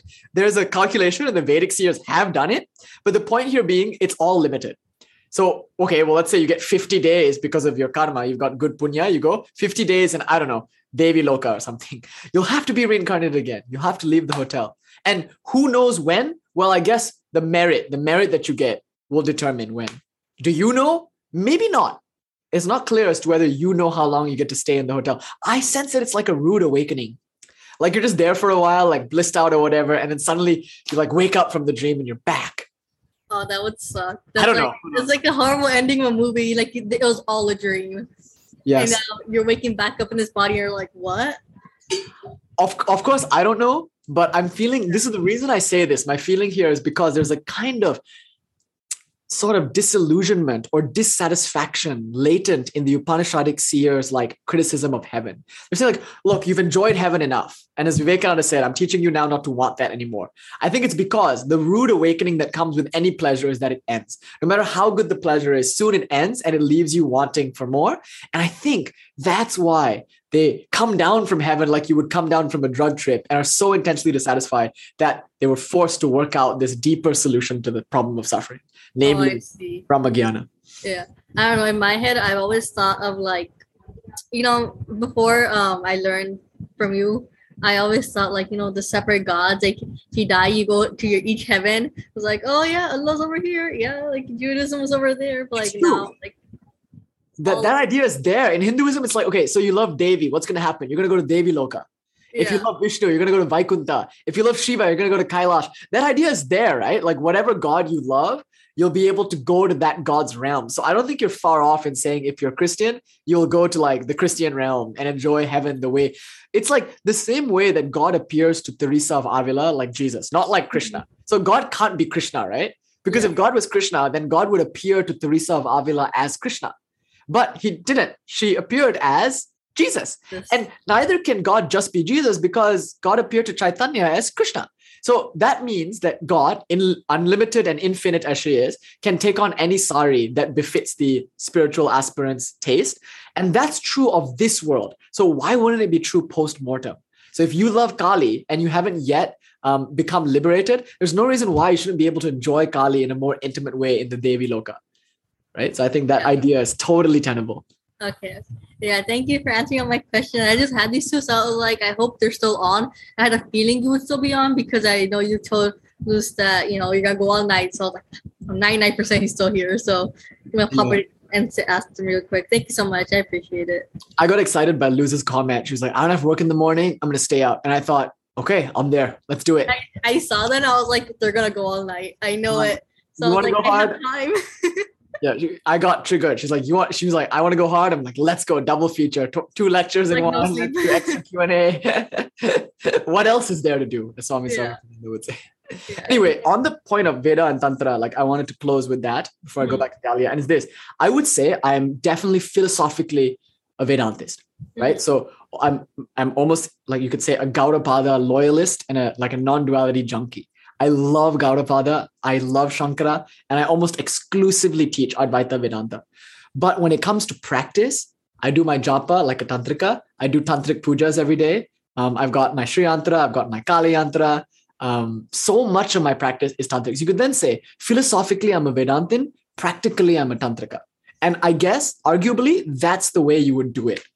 You know, I see. Because that's what I was thinking. I was like, I think Nish is, um, you know, a Vedantist tantric person. So I was like, I think you could do it like that because obviously, you know, most of your lectures are like Vedanta. So most of what I learned from it is Vedanta, and that's why like most of my thinking is like that too. So that's why I was like, can I still like, like, ma- I was like, can I mix and match? And I'm glad I can, but you know, it's pretty new. I, I feel like I'm relearning everything every single day, but like it never gets old which is the good thing. I have questions, same questions that have been answered 50 times before, and then I just keep answering them again. I'm like, this, okay, they're Yeah. a little redundant right here. Yes. No, I really value for like I'll just say this, the most important virtue to me in spiritual life is renunciation. You know, it's very difficult to move along the spiritual path without genuine renunciation. So anything that can create that for you is good. Good night, dear Jane. And look at Jenna's share. If you can see in the chat, Jenna is saying, and maybe Jenna, you can share it a little bit. I, I think that would be really cool to hear from you describe that because that I think is almost a first-hand experience of the lokas. I love that. Let me just say this though before we go to Jenna, and it's this. It's um like oh my god what was i saying i got excited about the the, what is it oh oh oh yes renunciation so if you're attached to the world in any capacity right that's to what degree you're attached to the world that's obviously going to affect your spiritual practice. You'll just practice less because there are other things in your life aside from spirituality and those things just seem so urgent and seem so pressing because they seem so real. Whereas spirituality they're all like concepts you know maya brahman like these are all so conceptual and theoretical abstract even but my deadlines are real. Or so it seems in the beginning. So the degree to which you're attached to, uh, to your identity to your story in the world your pleasures all of that um, to that degree i think spiritual life will be hampered. That's been my experience and you'll see with the great sages like the buddha like jesus like ramakrishna like krishna renunciation is always um, stressed as the highest virtue. Okay now the most important teaching then for me is ramakrishna's mudra. You know when you see ramakrishna he's like he's doing this. He said what is that?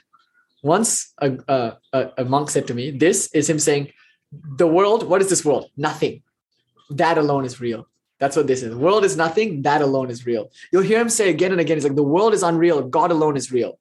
His first, almost his first instruction to M contains the instruction: discern between the real and unreal. Premise your life upon that which you can be sure about, the real awareness. Don't be drawn into the muck of the world. He said, if you do allow yourself to be drawn into all of that, you will be weighed down by its sorrows, its griefs, its stories. And then you say, look, uh, remember Amal was even talking about the cat story. The moment a person is free to practice spirituality, they immediately get a cat. You know, because they like at least that will distract them from doing spiritual life. Like we're so ready to do everything and anything but our practice. And so I would say Vedanta is very, I know. Sometimes the cat comes to you, what can you do? But I would say Vedanta is like a super powerful technique to gain that renunciation. That's why Vivekananda was such a hardcore Vedantist.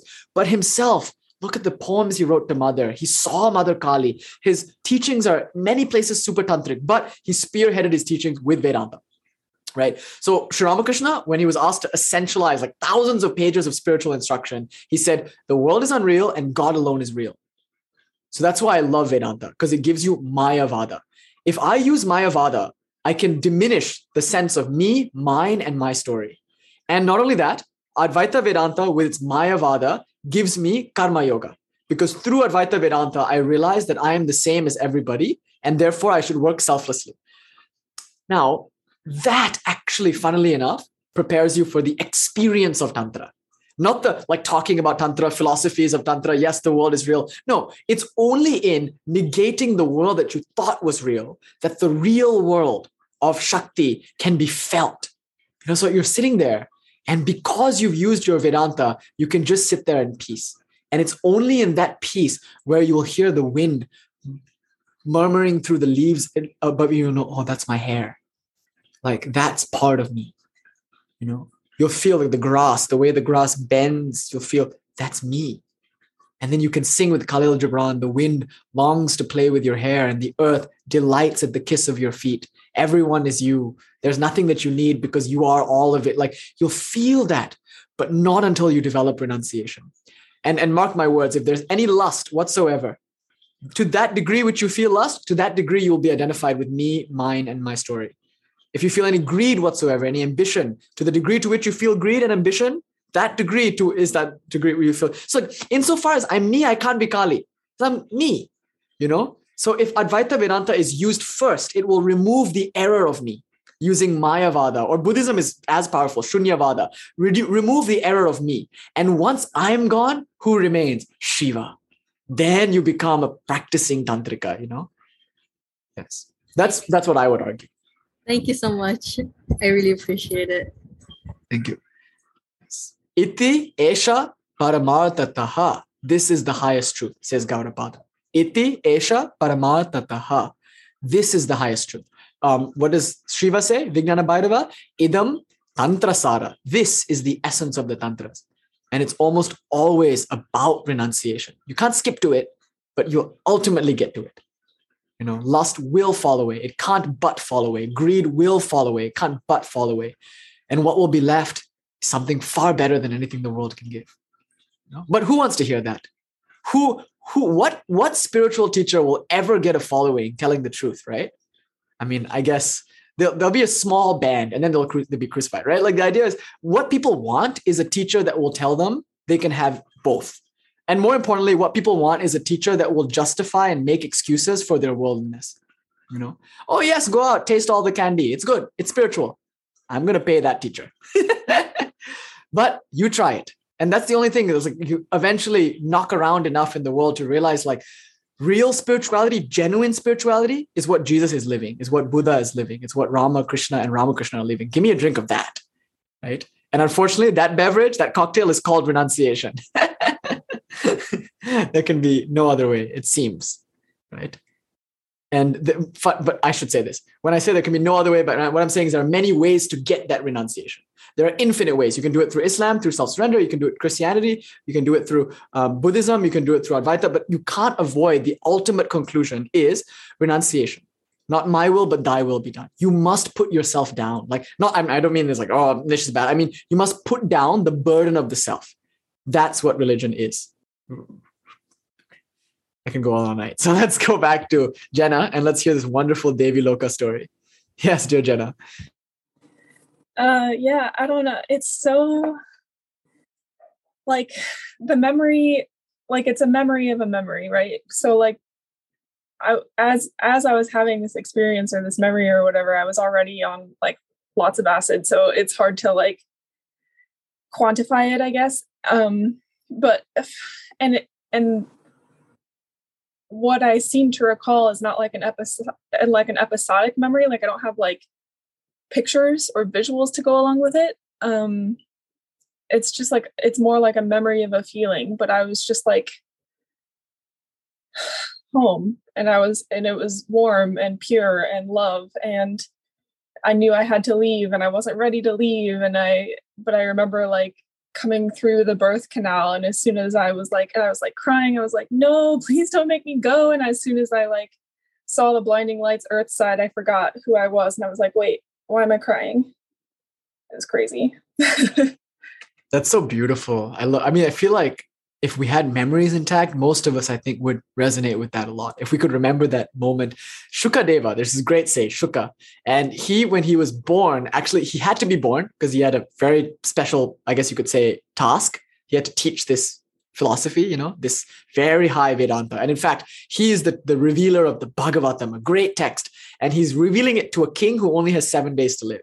So this king is, he's bitten by a snake, it was a curse and so he's got seven days left, and he, he calls this great sage to his court, and he's like, please tell me, how is the best way I can spend these last few days on earth?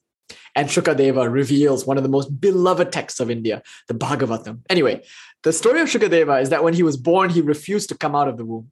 He just wouldn't do it. He was like, why? I mean, why should I enter into this Maya? I'm a knower of Brahman. I'm absorbed in the all embracing warmth and light and joy and bliss of pure Brahman nature. Why should I, you know, take on the upadhis of being a human, you know, of taking on a body, a mind, and a separate self? no, that's the thing. Then I guess even then, I don't think you could get him out. He just wouldn't come out. And he was just there in the womb, you know, and his mother's like, this is as long as a Monday night lecture. Just get out of there already. you know, it's like just like waiting and waiting and waiting. And so they strike up a deal you know, Shukadeva strikes up a deal with the powers that be. The deal is he will be born on one condition no Maya veils his eyes. That's his condition. Because most of us, say we're great Illumined sages, if we're born, we'll forget. Maya will come and it will cloud our perception and we'll forget what home was, though we have some kind of hint of a memory. That's the maddening thing we kind of know intuitively, intuitively, deep down inside, we know what home is like. That's why when, you know, Ram Dass said that beautiful thing, we're all just walking each other home. It was so beautiful, right? We all felt that. We we're all like, oh my God, that's what spirituality is. We're all just walking each other home. We just want to go home. The person who like started the stay home yoga studio, they might say, we just want to go home. Make that a t-shirt. We just want to go home. We left home. I don't know why and and Vedanta would say, don't ask why. There's no Maya is beginningless. Ignorance is beginningless. There's no way to say when ignorance began. It just happened. And now, like the Buddha would stress, don't ask that question. Ask another more important question. When will ignorance end? That's what Vedanta is. So you want to take the blinders off. It happened to Sri Ramakrishna, right? Though the veil of Maya was very thin, it was still there. Sri Ramakrishna didn't know he was an avatar. He's literally the embodiment of the highest divinity. He didn't know though. I mean, not according to like Ramakrishnananda. There are, there are different disciples who had different views, and Ramakrishnananda was like Ramakrishna was God. He was always God. He always knew. If if it looked like he didn't know, it was it was only because he was faking it. It was part of his play. Okay, it was all just teaching. There, there are certainly his followers that say that. But I think Swami Saradananda, and page after page after page, he goes to great lengths to humanize Sri Ramakrishna, make him a man, you know, really show like the power of the avatar is it's God as a man, as a person, as a human being. And that means they're not immune to Maya. Even God, when even God incarnates, Maya veils God's eyes.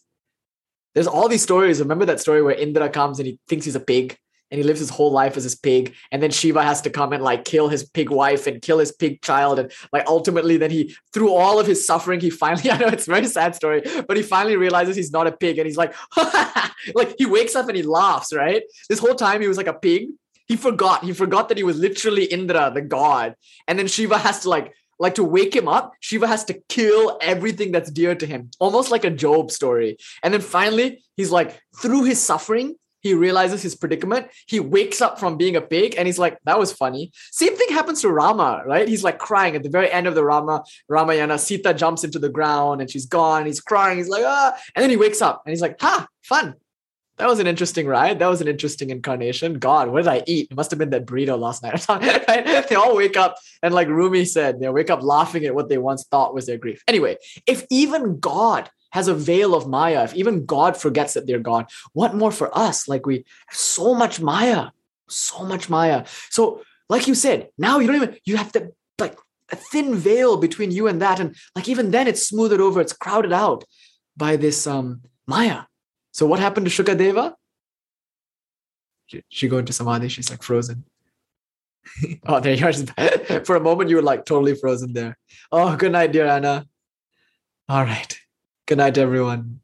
Dudu and Anna, farewell. So well, then now what? So we would say in Vedanta, Shukadeva came in, no Maya on his eyes. What did that mean? He was perfectly lostless, perfectly greedless, and the perfect embodiment of renunciation. What is Maya? Sri Ramakrishna often says, Maya is lust and greed, right? Like Maya is like gold, lust and gold, or Maya is ego. He says it differently in different places. But if you think I am an I, Maya. If you think this is mine, Maya. In some places, Maya is me and mine. The definition of Maya is me and mine. In the Ashtavakra Gita, what it means to be free from Maya is nirahankara nama namama. Be free of I, be free of mine. And then sukamchara, move about happily. That's what it says. So if you have that memory, it will obviously drive you to spiritual life.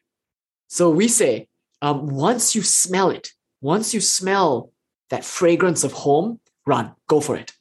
You know, like put down the plow he who looks back cannot progress on this path. Put down the plow, let the dead mourn their dead, and follow me.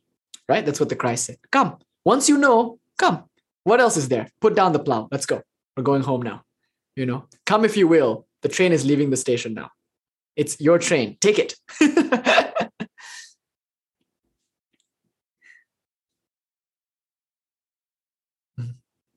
Good. Thank you, Jenna, for sharing that beautiful story you know, reminding us of Shukadeva.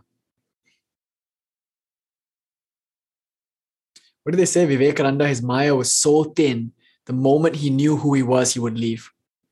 So Sri Ramakrishna had to keep Maya there for him just a little bit so he could stay embodied and do his bodhisattva role. In fact, he would say, Wow, how great must all these bodhisattvas be to take incarnation even when they know it means all this suffering and yet they do it for our sake to help us out of suffering. That's why in Song of the Sannyasin, uh, Swamiji says, "Go and help them out of darkness." You know, beautiful. Help them out of darkness. Yes, Amalji.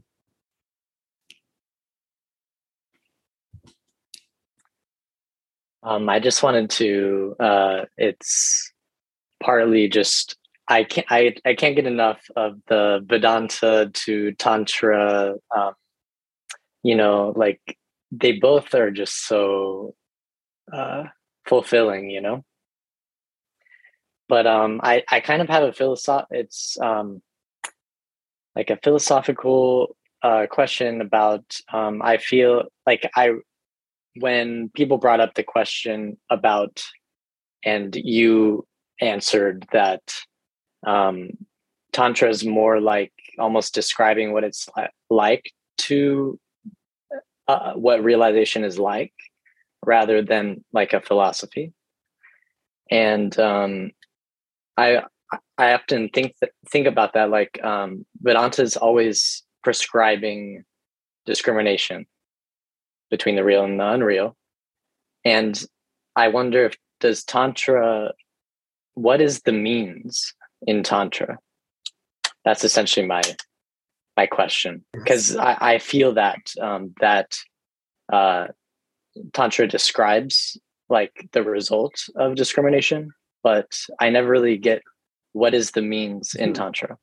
In fact your question is so deep because tantra is nothing but that. I would argue tantra and not, not I would argue, I've heard it said many, many times, and I tend to agree, is what I mean. Tantra is an upaya shastra. Upaya means means, Shastra means technique or sorry science. So tantra is a school of techniques or a science of means. They say tantra is nothing but techniques nothing but possibility. Mm. so if you so had it's to more techniques. Yeah it's practice. the techniques are the means.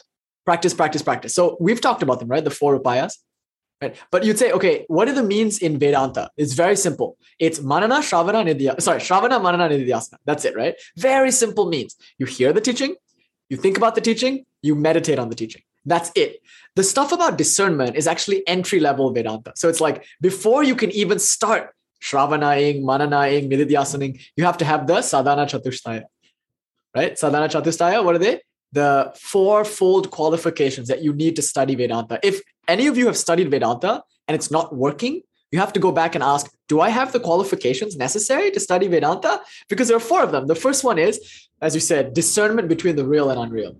I have to know that something is real, something transcendent exists. I don't have to know what it is. I just have to intuitively know that there is something, and there's something to what the sages are saying, and that thing is more worthwhile than whatever else it is I'm interested in. That's the first thing, viveka, and thereby I get vairagya. I must have the ability to push away that which is not nourishing and real to me. Then the next thing I need is Shat Sampati, the sixfold treasures. The first one is Shama, calmness, uh, Dama, I need restraint and control. I need titiksha, spiritual forbearance to deal with the various struggles of sadhana. I need uparati, real like like wholesome, wholehearted devotion to it, doing it all the time.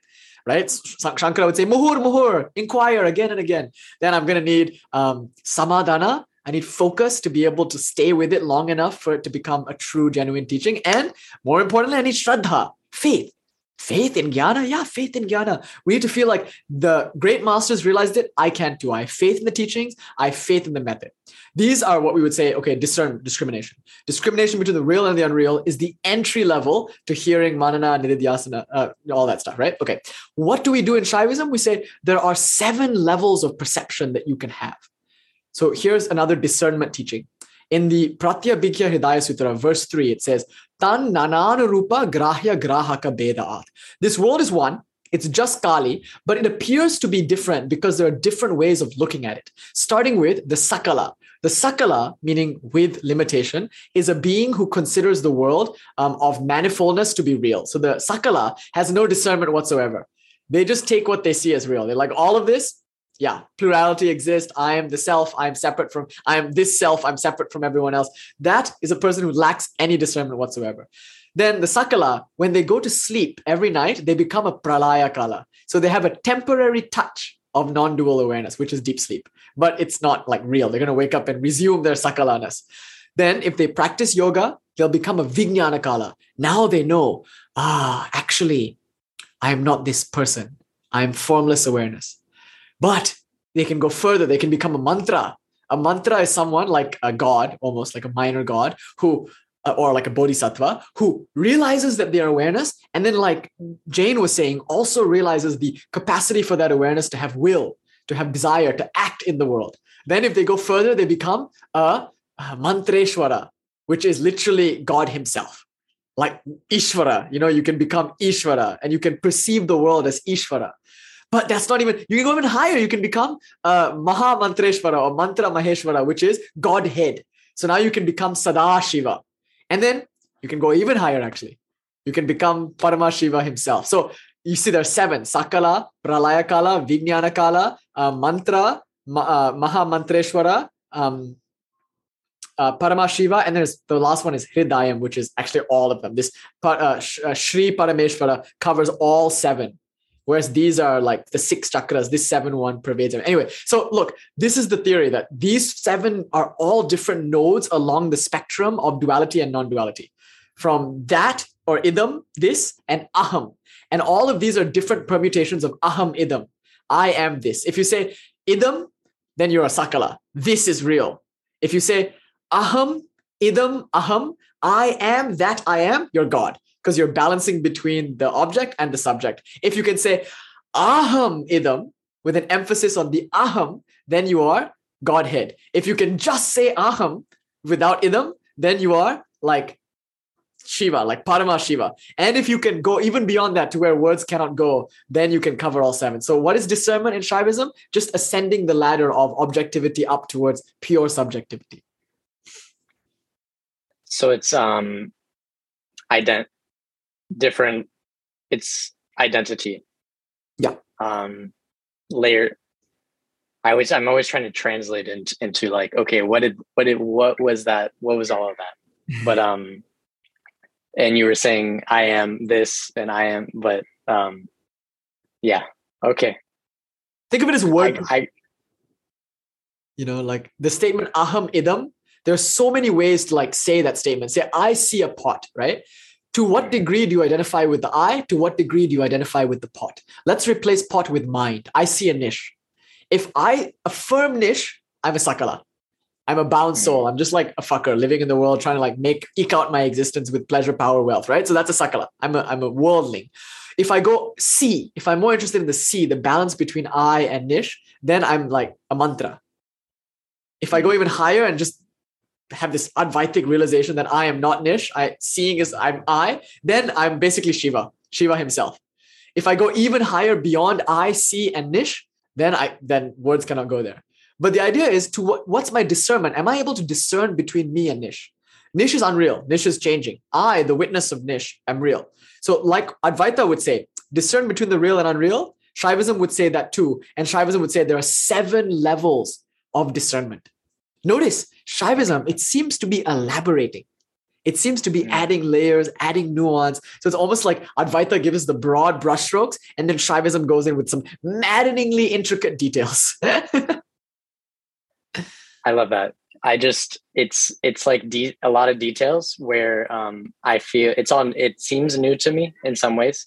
I understand what you what you're saying, and uh, but it's true that Vedanta kind of just is so simple to grasp in some way, and then when I hear um, like uh, Shaivism and stuff, there's a lot of terms that's like you, you know I'm still picking them up and things like that. But yeah, thank you so much. Um, I, it's a subject object looking closer into those things. That's yes. what I hear from what you're saying. Yes, exactly right. Thanks for the lecture tonight. Thanks for staying up so late with us. Thank you, dear Amal.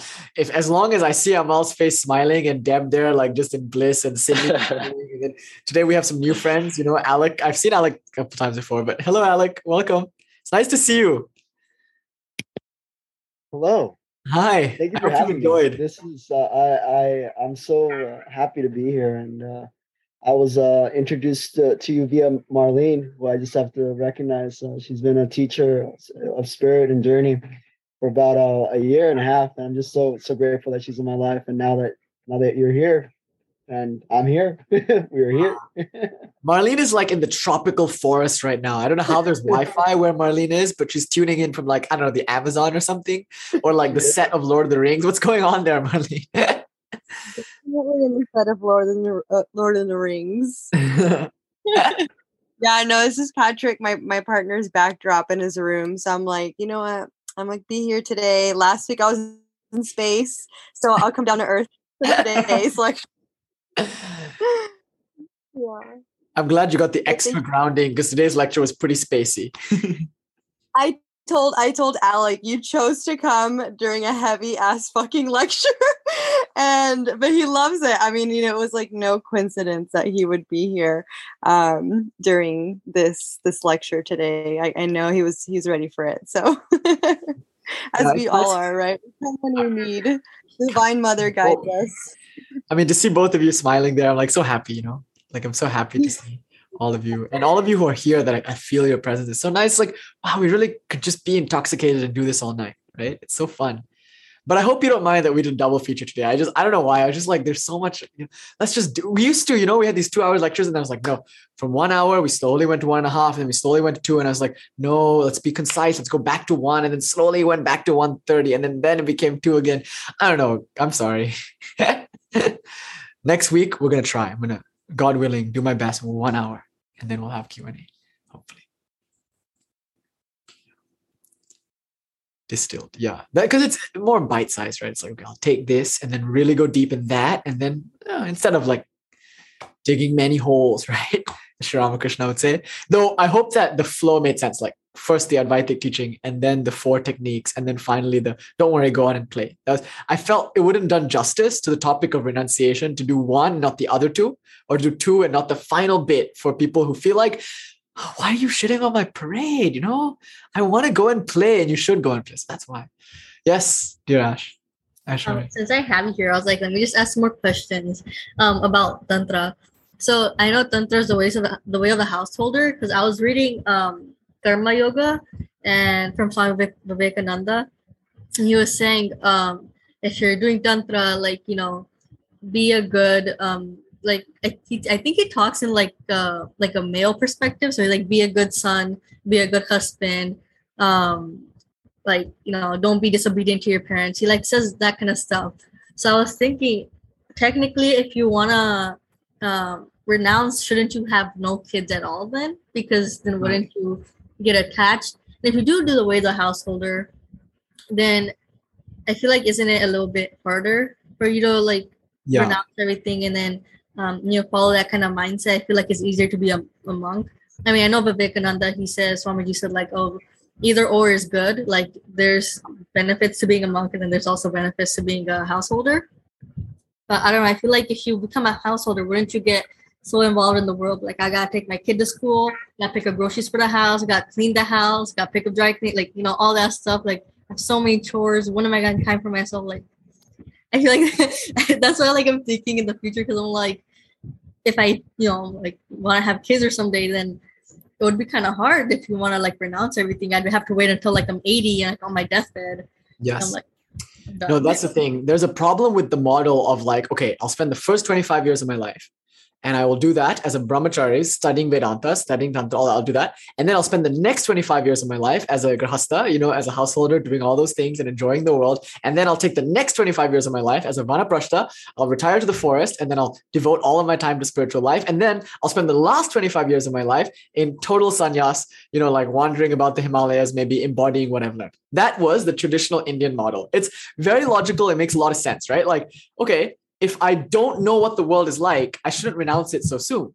In fact, I should go and enjoy the world, see what the world can give, and compare that with what I learned as a child, as a brahmachari learning, brahmacharini learning all this stuff. So now notice, by the time you get to vanaprashta, you'd be able to weigh your options. You could say, here is the life that I lived as a kind of novice training brahmachari, and then here's the life that I've lived as a householder, and I've done my duties. By that time, your kids are grown up, they're managing the business, they're running the shop.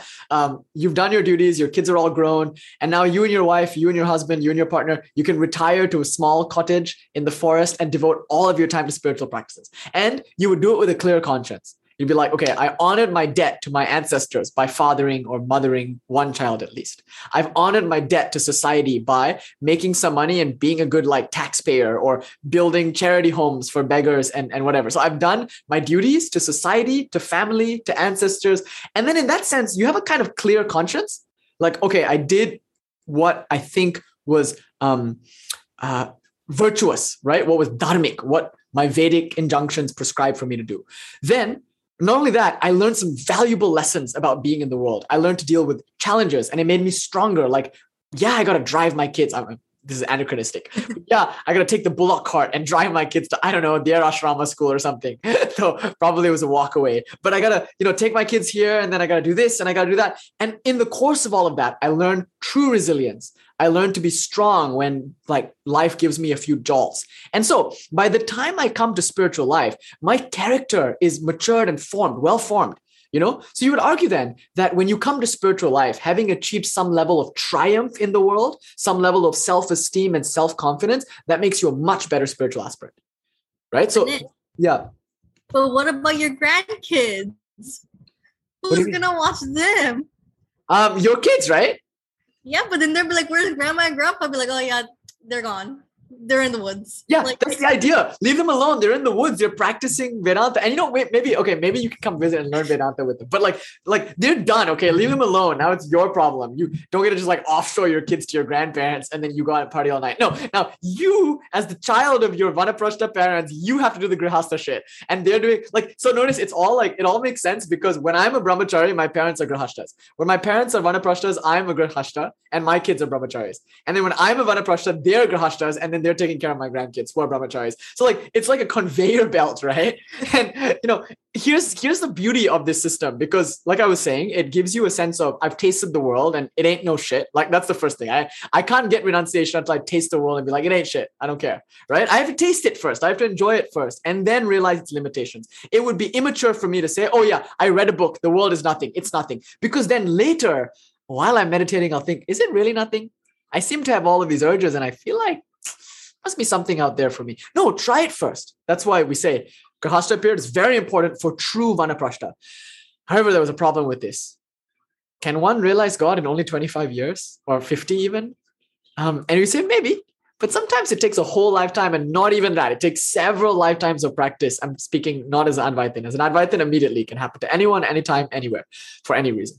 But then we quickly realize as Indian culture that that's a great system. But there are some people who retain memories, as Jenna was saying, of previous births and have such a strong proclivity for spirituality that they can jump ahead. They, having enjoyed wealth, power, and prestige in previous lives, are able to jump, skip the Grihastha period, and go straight to spiritual life, sannyasa, the fourth stage of life, early on, and get the advantage of not only mastering spirituality, but here's the hack have some life left over to be a Jivan Mukta, to be a fully embodied, fully awakened person. In that first model, even if I attain enlightenment, it'll be very late in my life. I won't have many years left over to enjoy that enlightenment. It's the most wonderful way to be in the world as a free man, as a free woman. There's nothing like it. Everything is fun for you. You know, even if you have duties, it's fun for you. So, like, yeah, the monk path appeals to certain people. And, you know, read Swami Ashokananda's um, preliminaries. If you have the calling, by all means, by God, do it. Right? It, of course, it's like, what? There's, to me, it seems like such a great deal. You don't have to deal with rent.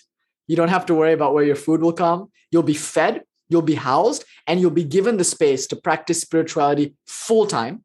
And not only that, you'll be able to surround yourself with holy company of the highest order, benefiting from like moment by moment instruction from the world's greatest monks. At least that's true of the Ramakrishna order, right? So imagine being in Belur Math, surrounded by like, I don't know, 100 and 150 other people who are just like you, devoted to spiritual life, playful competition with one another to meditate and follow the bells, and living with you in Belur Math, in like Francis, no, not Francis Xavier, what is it? Uh, X, Professor X, right? Professor Xavier's School for the Gifted. Like living with you are all these like master, you know, spiritual practitioners, more masters there per square mile than like the whole range of the Himalayas. And they're all there, and you can benefit from their like guidance day to day. So I think if spirituality, like really, that's all what you really want in this world, why not? If the calling is there, go for it. And my argument is try it and see if you like it. So you can do it for one year, two year, you can be a brahmacharini for a little bit, and you'd benefit from even that. Like you wouldn't have to become a full-on sannyasini or monk or anything. You, you don't have to go all the way, take 10 years and then become a. You don't have to. You can just do a little bit. Take some time away from the world. What you learn will be of huge benefit to you when you re-enter the world as a householder. Why would you want to be a householder? For a few reasons. One is if there are still things in the world that you want to enjoy, and it's fine. Like if you still want to enjoy things, certainly go out into the world and enjoy them. And being a householder is a nice, very controlled way of enjoying that, right? So, and then second reason is like some of us, maybe that's just our predisposition. We like companionship. A third reason, I think is the best reason. If you ask, why am I a householder? Why, why am I a householder and not a monk? That's a really great question. I ask myself that sometimes, but it seems obvious to me that I am to be a householder. It's my karma. The moment I decided to be a monk, I decided to like like just do you know practicing my brahmacharya, like doing all of that. I meet someone who is like fully devoted to spiritual life, who is also interested in practicing brahmacharya, who also is interested in doing all the stuff. Um, and then somehow or other, there was a deep intuition in me to just like kind of partner up with this person, and I'm twice as strong for it.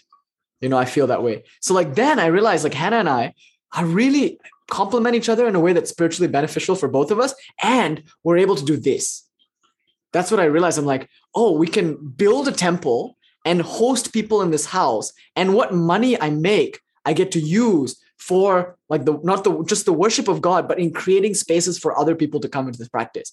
And I was like, oh, the karma of this incarnation is to do that.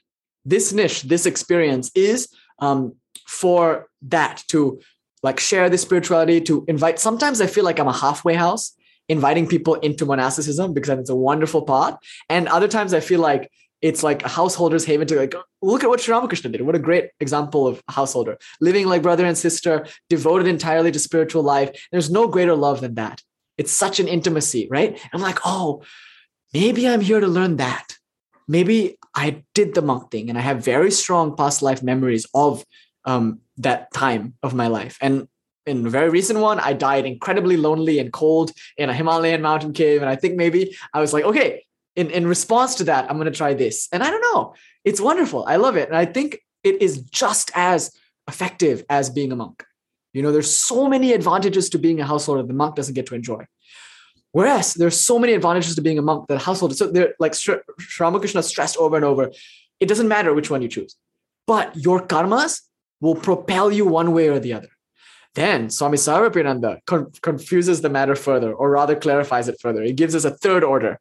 He says to my friend, who is neither, she's not a monk, she doesn't want to be part of the order because she's going to lose her independence that way. Neither does she want to get married. She's been celibate her whole life. So it's obviously not a matter of like, oh, I want to have sexual, sensual enjoyment. It's not a matter of I want to mother children. No, she not going to have children. Maybe that'll change. Who knows? She doesn't want at all any male, male, female person companionship. She lives exactly like a brahmacharini, right? And she's devoted. All she does is spirituality, but she's going to be a brahmacharini. And we're like, what?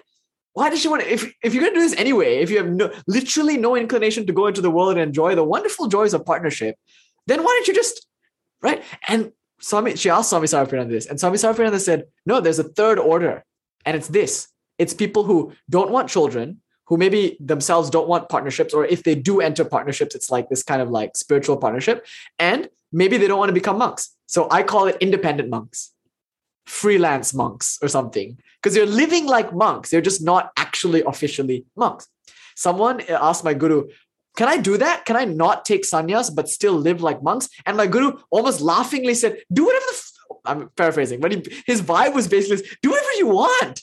This is your life. You can do whatever you want. You don't have to fit these models. Swami Sarvapriyananda, he said further, of course, this third order is so valid. Look at the householders, look at the monks. Neither are doing very well basically saying like both are really failing to live up to that ideal. They're such lazy monks. Oh my god, they're like hoarders and shit. Like you go to their rooms, you're like, are you even a monk, bro? And you know, the monks they hoard in this weird way. They like hoard like letters and like, oh, I'm writing a book. So then they hoard articles. Like they still have that hoarder instinct. And we have monks that I, I know whose room is just full of junk and shit. And you're like, you call yourself a monk? And then there are monks who live double lives, who have taken sannyas, who like you know do all that other shit. And maybe it's even worse like if you want to be in the world by god do it. Don't like be a monk and then hide and in the shadows do this stuff. And similarly if you're in the world swami ashokananda says if you could have been a monk that's wasted spiritual potential. So it's like i would read swami ashokananda's book carefully uh, preliminaries to spiritual life and see if you know renunciation is for you. If it is i can't see why not. I think it's wonderful. You should do it. And if it's not who cares? That's just as good a path as anything else. And anything in between works too. Thank you. That that was just my question. So I was very confused because I was like, if you think about it, then no kids will be better than kids. But like, you know, there are people who want kids, like I want kids. And then I'm gonna be like attached to them. And then like what if your partner doesn't want to practice spirituality in the future? Then you have to leave him, you know, in the woods yeah. and then do your own way in the woods. This whole thing. No, there are a lot of obstacles in a householder's life. It's true. A lot of obstacles. Like um, time is the biggest one, as you pointed out. Um, and it's just my, you know, my guru also himself said to me, he was like, yeah, there's just really no comparison when it comes to spiritual life. Like if you know, if really, if really you want nothing else in this life but enlightenment, you have to be very honest with yourself. You really want just that. I can't see why not. Um, you should at least try it for some time because there's no comparison in that you will never have to worry about rent, you'll never have to worry about food, and you'll have all this time to practice spirituality. However, if you do want kids, then if you don't fulfill that sanskara, sometimes it can come to bite you later if you become a monk and then you really want that. So that might be a problem. And another thing is, you're right, all these obstacles are true. They're certainly there, but they're also, as a tantrika would say, wonderful opportunities. So, oh, okay. So you don't have any time. Good. That means what time you do have, you'll take more seriously. So if you, if you say, oh, I'm a householder, I only get to come to the temples on the weekends. And I've seen this, you know, with my own eyes, I've seen householders practice sometimes much harder and much more productively than people who live at the ashram. Because you're like, I live here, it's nothing. I can go anytime. And then they don't go ever. I know so many people who just don't make it to morning meditations, noon meditations, evening meditations. And I see householders who live far away come and do it because they recognize the value of it it's almost like if you live in a record store versus if you had to like take a train to go to the record store. You're probably more likely to listen to that damn record if you had to work to go and buy it. If there was some like cost to it. And in that case, a householder, I think, gets more mileage per minute in some cases. There's more drive. I really care about spirituality, I'll do. Another thing is you're it's so much easier to be a karma yogi, right? Like as a householder, not only do you have your job to practice karma yoga, but you can practice the various attitudes of Vaishnava Tantra. If you look at your child, you say, child is God. I'll practice my Vatsalya Bhava, the attitude of mother. I'll be the mother to God, who is my child. Then, if you have your husband or wife, you could say, that is Radha, I'm Krishna, or that's Krishna, I'm Radha. Uh, no, that, I'm Radha, that's Krishna. That's a better attitude. I can practice my Madhura Bhava. In my romantic relationship, we can practice Madhura Bhava. Then you could say, oh, well, now I have this job. Let's practice Sakhya Bhava, friendship. So all the bhavas of Vaishnava Tantra become so available to those who already have those relationships in life. So it's so valuable, I would argue, to have a partner. Not only that, it's a more gradual path. You, together with your partner, will overcome lust and greed together, gradually. And it's not so sudden and so traumatic as many monks have castration complexes like you maybe Amal will testify, but you go to bed um, maybe the first night or two. And many monks have reported to me that as young brahmacharis entering the order, they have these dreams where they're getting castrated because the horrific realization dawns on them that they will never use their male member ever again. Right? Like you, when you become a monk, you're like, oh my God, this will never get any more use. Like, and sometimes when that hits you, you're like, what? Right? So that can be sudden and it can be traumatic. But if you're in a partnership, you can slowly wean off all of that stuff. Right? So it's up to you. Gradually wean off the world or suddenly and dramatically wean off the world. It doesn't matter. You're not attached anyway. It's none of it's attached to you anyway, absolutely speaking. So you're chilling. I know. Sorry to put that in your head.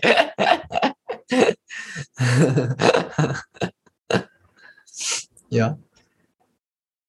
So I don't know. How can I speak on behalf of the monks part? You've talked to monks about it. I can, of course, speak on behalf of the householders part. I love it. It's my favorite thing in the whole world. And if it wasn't this, I'll be a monk and it'll be just as good. That's the thing. I know it will be just as good. I'd be just as happy a monk as I am a householder, but I'm probably happier a householder because it just aligns. Once someone asked Ramana Maharshi, very beautiful question. Why are you in a cave? Do I need to do that also to re- realize Brahman? And he's like, no, absolutely not right? Absolutely speaking, Brahman is as available to the householder as it is available to the monk. So Ramana says, no, mother, you should remain a housewife and you can just as easily attain Brahma Jnana there. And she, you know, not to be outdone, comes back with a wonderful retort. She says, okay, if that's true, why are you in the cave? right? If all you great monks are saying, oh, we householders can do it too, why aren't you householders? You're obviously monk, so you're obviously choosing one over the other. So Ramana Maharshi, who himself is a sadhu, a monk, he's asked this: Why are you in a cave? And he says, Mother. She said, Why are you? He said, Mother, your karma is that, and that's the karma of this body. It matters little. That's a very deep answer. If truly you believe prakritaiva cha karmani kriyanani sarvashaha, truly you understand that nature natures, then you must also understand that your past karmas, your impressions, will naturally result in whether you become a householder or a sannyasin. The sorting hat will sort you, right? Gryffindor, you know, Slytherin or whatever.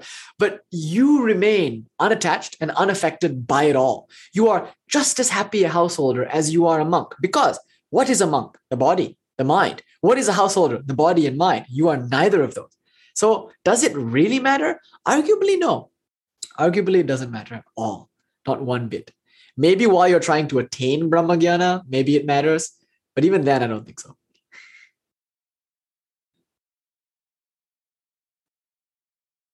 Beautiful.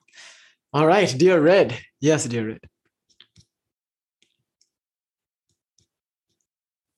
Hey, it's been a very long time. Sorry, I don't have my camera on yet.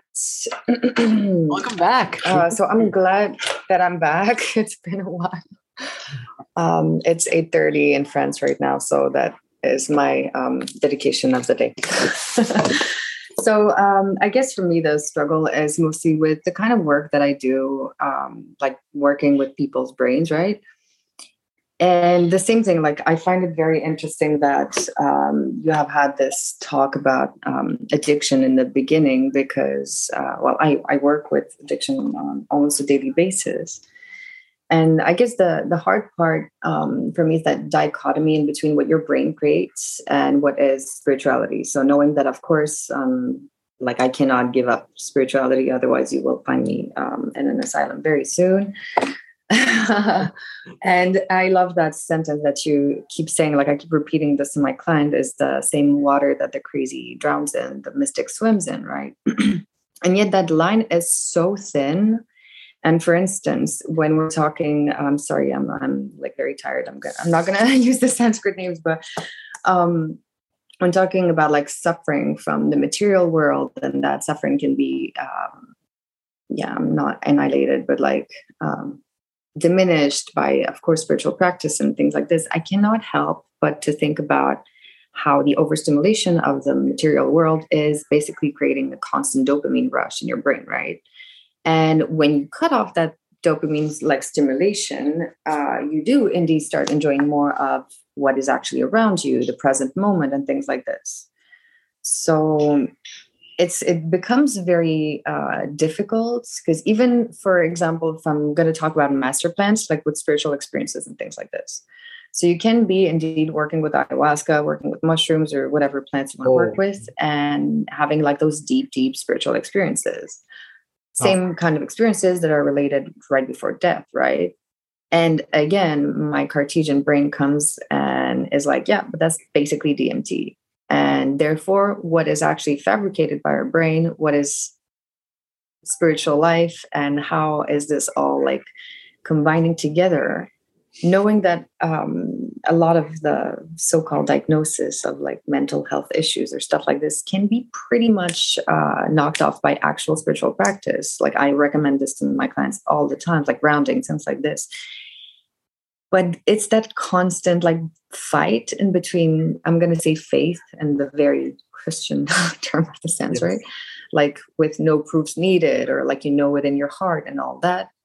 And i'm here with the whole biological and like hormonal and um and yeah that that kind of um like it gets very hard to not fall into the yeah but that's your brain fabricating it right? Like that's completely your brain. Yeah that's a dopamine rush. Yes that's adhd or that's this or that's that. And i'm constantly fighting with this. And for me i feel like it's impacting my practice a lot especially lately. And yeah it's that constant uh, even for addictions right? Like we're addicted to this this this in the material world. Addiction is basically emotional um, compensation. So I was thinking about um, it was in the beginning of the lecture. You said something. Uh, I'm getting tired. It's eight thirty in the morning, so I have to get get it back. Um, but it was something about oh yeah, if you if you want to basically knock off the addiction, then you can cut off the stimuli. Um, I want to say yes, but no, because of course this is like addiction is basically you trying to soothe yourself. And it can indeed completely be uh, knocked off by love or things like this.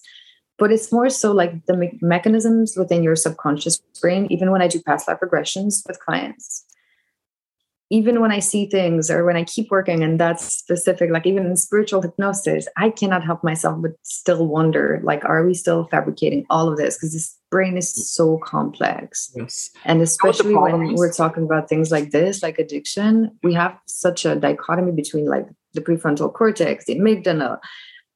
You know, you And know I'm here like- on? Let me stop you. You know what's happening? You can't use these two models same time. You're conflating worldviews. You're trying to operate through a materialist reductionist paradigm of brain science and neuroscience. And at the same time, you're trying to operate through a spiritual paradigm. And honestly, they are inverses of one another. Okay, so let me explain this to you. And I I think it like they be- go together still. Huh? That's the weird part. I feel like They they're don't. still so connected. Let me show you why. Let me show you why. These are the fundamental premises of. uh, so compare them, okay? Now, when you say, "All right," if you know a near-death experience, look at the language you're using. You're saying it's just DMT, right? Like basically that's DMT. Then you're saying ayahuasca, and you're describing a spiritual experience in terms of a rush of dopamine. So you're saying ayahuasca gives me a deep spiritual experience, and in some sense, you can reduce that to a chemical change in the brain. So notice you've reduced a spiritual experience to a chemical change in the brain. You've reduced death to DMT, again, to a chemical change in the brain. Um, and then when you say, oh, addiction is a mechanism, you use the word mechanism in the brain. Watch it? carefully. Yeah. Your language subscribes entirely to the materialist reductionist paradigm of neuroscience and brain only models, right? So if that's the paradigm, what will happen is all spirituality will be reduced to materialistic processes. That's the conclusion. You're right. You won't have room for any of these as transcendental experiences beyond just chemicals in the brain. And you know, if Sri Ramakrishna today, uh, back then when he was having his experiences, they were very real to him, but he would be talking to like Kali. And in front of him, he would see Kali and he'd be crying and be reacting with such joy. But the people around him, they weren't seeing Kali. And many of them thought he was straight mad. you know, and they would say, "What is he under sub, uh, uh, substance? Is he drunk? Has he taken siddhi, which is marijuana? What's going on?" And I think today, if people had met Sri Ramakrishna, they would say, "Yes, yes, I don't deny that you're having this experience."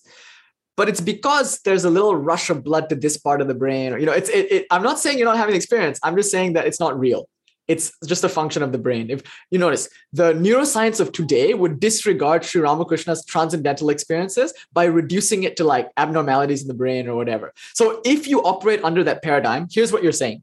Matter and energy are fundamental. Consciousness emerge from processes that are inherently physical right? So you're saying first comes matter and energy. And from this soup of matter and energy, there evolves a body. That body over time evolves this mechanism called a brain. And because of the electro neurosynaptic firings of that brain, there emerges this first person experience called consciousness. And when I toggle around with the brain, that will change my experiences in the mental and psychological realms, right?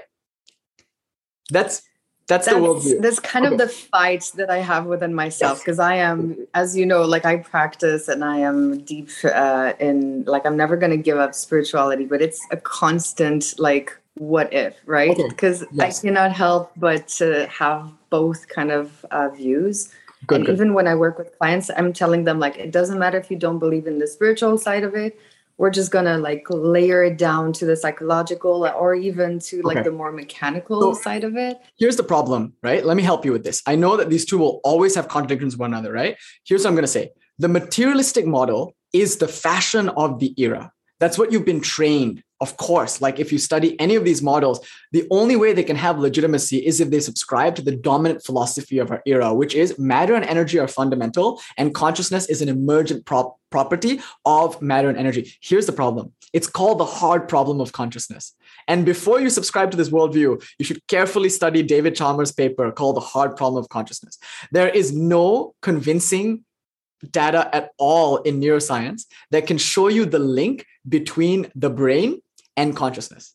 Although they can show you the corresponding events in the brain corresponding to certain experiences, they cannot bridge the gap between brain and mind um, as a causal relationship. So, yes, if you blow out a part of Phineas Gage's brain, his personality is going to change. But notice that doesn't say anything about consciousness. Consciousness is the one who is aware of the personality. So, almost all consciousness studies in the West is a study of objects, not subjects right? That's the first problem.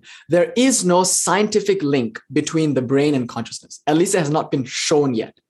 You know, so if the entire materialistic paradigm is premised upon the brain creates consciousness, it must first show how. And as far as we know, it hasn't. So that link, the brain mind link, has not been proven yet. So don't be so quick to accept that the mind can be reduced entirely to processes in the brain. Although there's a correlation, don't be so quick to assume a causation there. You know, so if you use reductionist language like DMT is just or these spiritual experiences might just be, no, actually you can't say that. That's a it's an error, it's a jump in logic. You can map out the entire brain, but where that mapping falls short is how that first person conscious experience is generated. That's my first response. The second response, mm-hmm. it, this is even deeper. In order to prove that the brain produces consciousness, you must first prove that matter can exist without consciousness. Can you do that? Can you show me matter existing independently and objectively on its own without any consciousness? Well, I'm thinking about matter like actual matter, like basically planets and yes. the universe and things like that. Exactly that. Like, and the ending question does a, a tree really fall if no one's here to hear it, right? Like, That's exactly right. There's no way. And you say, what would be evidence of an independent universe? Like, that very evidence requires one to whom that evidence is appearing. So there would be no sense in positing the existence of matter and energy independently apart from awareness. That means if you're going to say awareness arises from the brain, that essentially means you have to say matter and energy was there first. But you can't say that. Anytime you've ever experienced matter, it's always been within the context of consciousness. So the problem with this materialistic reductionist view is if you want to reduce mind to brain, you better premise that on brain being there first. But the other way is more accurate, actually. You can reduce brain to mind because anytime anyone has ever had a conversation about the brain, it's been in the mind. So you can't say the mind is in the brain. You have no proof for that. But in our own experience, we can say very coherently the brain is in the mind. All conversations about the brain are in the mind. You know, so I'm not now reducing the mind to the brain. I'm now reducing brain to the mind, flipping the narrative. You see how the spiritual paradigm is consciousness first, matter and energy later. Whereas the materialistic paradigm is matter and energy first, consciousness later. And wait, how do we know matter even exists? The more we look at matter, the less of it is there. First, we thought that there were like things, like Aristotle thought that there were things. This tree is real. This rock is real. Then a very clever scientist realized things are made up of smaller things called atoms. Okay, there's still something there. Then an even clever scientist realized most of that is empty space. But don't worry, there's still a nucleus. There's something there. And then an even clever scientist looked and found that the nucleus was also like quarks. And, you know, so the more you look at matter, the more it disappears before your very eyes. So not only do you have the hard problem of consciousness, which shows that there is a disjunct between brain and mind, you also have in philosophy something called the hard problem of matter, which is we don't even know what matter is. So you can't prove matter exists without awareness. You can't even show what matter is. How then can you say the mind can be reduced to the brain? Notice that would be the spiritual point of view. The spiritual point of view is no, there's so much more going on beyond the mechanisms of the brain. What does this mean for us? Does it mean you can't use both? No, no. Halley's comet, you can predict it using Newton, even though Newton is like not true, right? Einsteinian mechanics is the most updated physics. Einstein is true, Newton is not. But that doesn't mean you can't use Newton to like predict Halley's comet. Similarly, you could say, if I tweak the brain, that will change my experience because mind and body, you could say, are one. But consciousness is something other than mind and body. Consciousness is the one in whom mind and body is experienced. Right? You see the distinction? Don't conflate consciousness with mind yes, there are experiences that the brain can produce in the mind because they're really, at least you could say, invariably um, concomitant. Where there's mind, there's probably brain. And where there's brain, there's probably mind. Sure. But consciousness is a thing apart from both of those two. Why? Because you can be aware of the mind and you can be aware of the body. In fact, without a mind, you could never be aware of the body. You could never have conversations about brains without a mind. And without a consciousness, you could never entertain thoughts about brains in the mind at all. Notice what we've done, Red. We flipped it from saying, okay, body comes first, then comes brain, then comes mind. So all mind can reduce to brain. We're saying, no, consciousness comes first, then comes mind, then comes body. So what you're diagnosing as chemical changes, it's not the cause, it's the effect. so, yes. And I'm actually, so I'm like fighting myself on this one constantly, like on a very, very daily basis all the time. Like even when I do like my own practices i keep like wondering. Because okay let's talk like for a second about rituals right? Yeah. So rituals are a way to distract the conscious brain in order to be focusing like more subconsciously exactly on what you're doing as we as we know. So this again is still like calling to my hypnotherapist's brain and is like the amount of um you know correlations are are getting me to not doubt myself because okay let's talk about like the dmt i use that word on purpose like i vulgarized it. I went through the experience it was absolutely breathtaking i was able to feel the elements to see energy it was mind-blowing. I went through an entire ancient healing ritual it was out of this world like quite literally. And there is no way for me to actually have invented that because I've never seen that ritual. Right.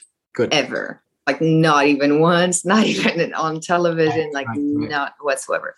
Then again, and this is the part where I'm it's like I'm fighting myself on this one. Like I am, of course, not reducing this to this, but it's like my Cartesian brain keeps like bothering me with this one.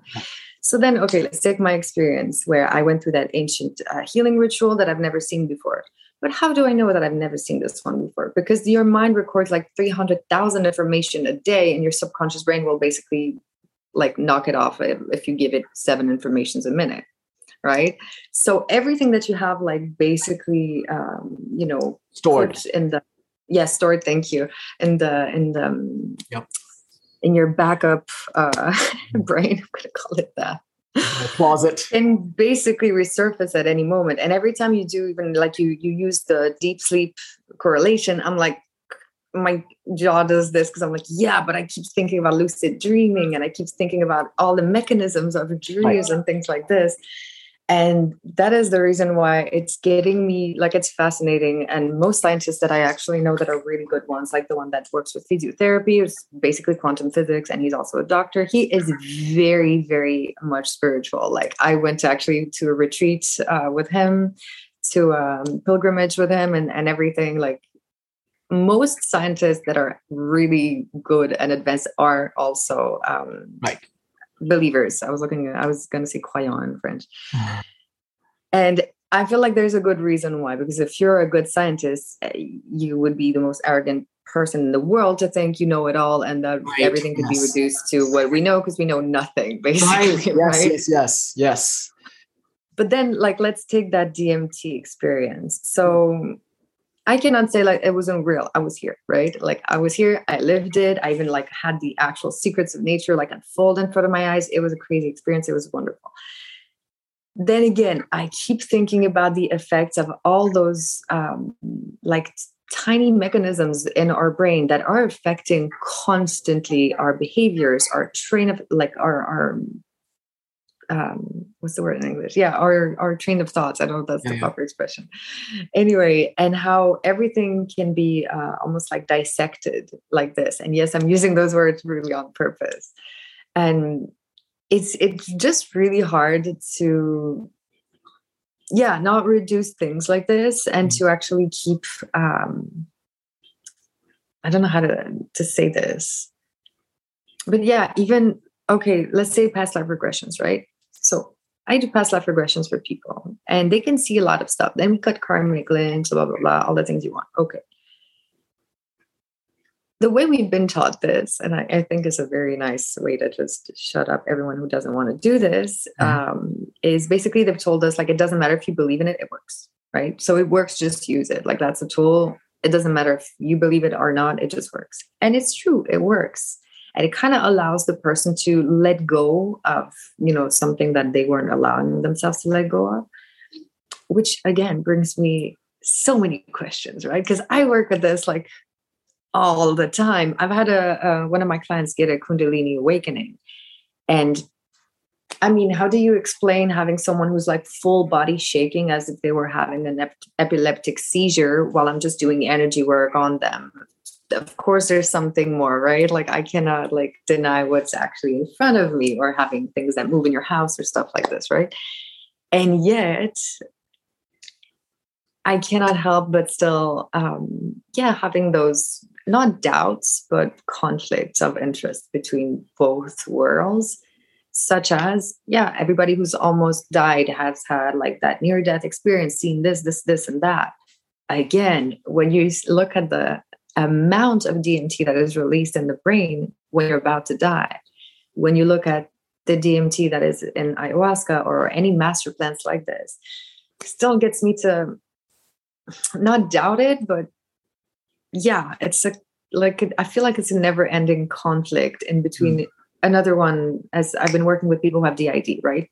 So dissociative identity disorder, and I'm kind of wanting to approach this one on, on a more shamanic view so I'm working a little like pedaling back on this one. And I know like if like please don't quote me on this one because I would be hanged or burned at stake. Hold on, hold on, hold on. I think this is valuable. Notice you notice you're using the language of Jungian unconscious, right? The idea that okay, on this mm-hmm. DMT experience, how do I know that this isn't just the unconscious. Notice you didn't use the word subconscious. The Freudian subconscious is personal. It's your own repository of your own complexes. It's your baggage, your backdoor closet, or whatever. I think I meant subconscious more in that sense. It's more like speaking in English gets me a little less no, precise language. Unconscious because you're saying yes. there are whole varieties of things right that exist in this jungian un- unconscious like archetypes. There are yes. all these beings and heroes yes. and heroines like gods and goddesses. So jung's idea is that beyond the freudian idea of like okay this is just sexual impulses repressed it's no everything that we speak of mythologically exists in this vast transpersonal unconscious. And you could say well at any time when you have a spiritual experience, you're accessing perhaps more of that unconscious. That's the Jungian model. Notice, I don't think it's any less spiritual because it's saying that there is something beyond the individual, something transpersonal, something mythical and mystical, and you can access it through certain practices and in your case, you know, certain other experiences, like they give you access to this realm that's very real. So let's go with this. You had a personal first-hand experience of things that are beyond your understanding and knowing and beyond your conscious memory. Okay. You can't doubt that experience. That's something that you did experience. Next, you've seen with your very own eyes reactions that you don't know how to explain in physical terms. Okay. So put that on one side. On the other side, you have this whole list of concepts and assumptions that you seem to be holding on to very tightly, which is well, but what about these chemicals? Wait, which is more real now? These concepts that you learned from some person in some book, or these personal first-hand experiences that you've indubitably had? Of the two, I think the authority of the former trumps the authority of the latter. Done. No more conflict. Mm. right? Yeah, I see what you mean, and and I still agree. It's more like I'm trying to calm those constant. I'm gonna say doubts in a way because it, it is doubts in a way, and at the same time, things happen in sessions that you can't deny, such as like I'm I'm gonna guide a session and people have like three sentences up front. They already know what I'm gonna say, even though I barely know what I'm gonna say because sometimes I'm just in it in the moment, and the story will build up as it's going, right? And people can see each other. So that's the part that I really like is how I know firsthand that there can be a meeting of the minds that goes into I don't know if Like you said, you know your doctor friends. friend the friend that you went on pilgrimage Yeah. like you're saying what makes him a really great scientist is the humility the ability to say there's more going on here than is what is you know how hamlet he says there's more to life than what is spoken of in your philosophy books horatio right there no there's more to heaven and earth than what's written in your philosophy books the idea is like a good scientist a really good scientist knows about heisenbergian uncertainty knows about the quantum like deep issues in quantum mechanics and the uh, Copenhagen inference. They know about um, uh, Gödel's incompleteness theorem. They know about Einsteinian relativity. So a really good scientist will have this view that so much is going on that I don't understand, and they'll be open to the possibility that these spiritual realities are real and not always mappable by our current models of science. So a good scientist will accept the limitations of the current ways of looking at the world, right?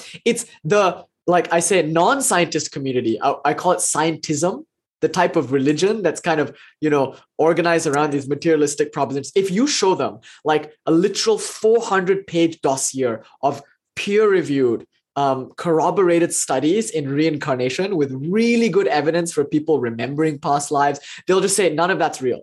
They won't even bother to look at it. They won't like curiously flip through it. Notice that there's a group of people like richard dawkins and all these like militant atheists who are as dogmatically uh, attached to their views as like any other bigot from any other religion would be, right? So that being the case, I think we can all agree that this world is far wonkier and far more complex than anybody can understand. Now, what Advaita Vedanta is saying is this is Maya. Here's what you should understand. This is very important. Maya is inexhaustible. As we're speaking, Red, it's like nine nine in, in, in France right now. Can you imagine between the time that we started talking, 8:30 to 9, how many new insect species were discovered?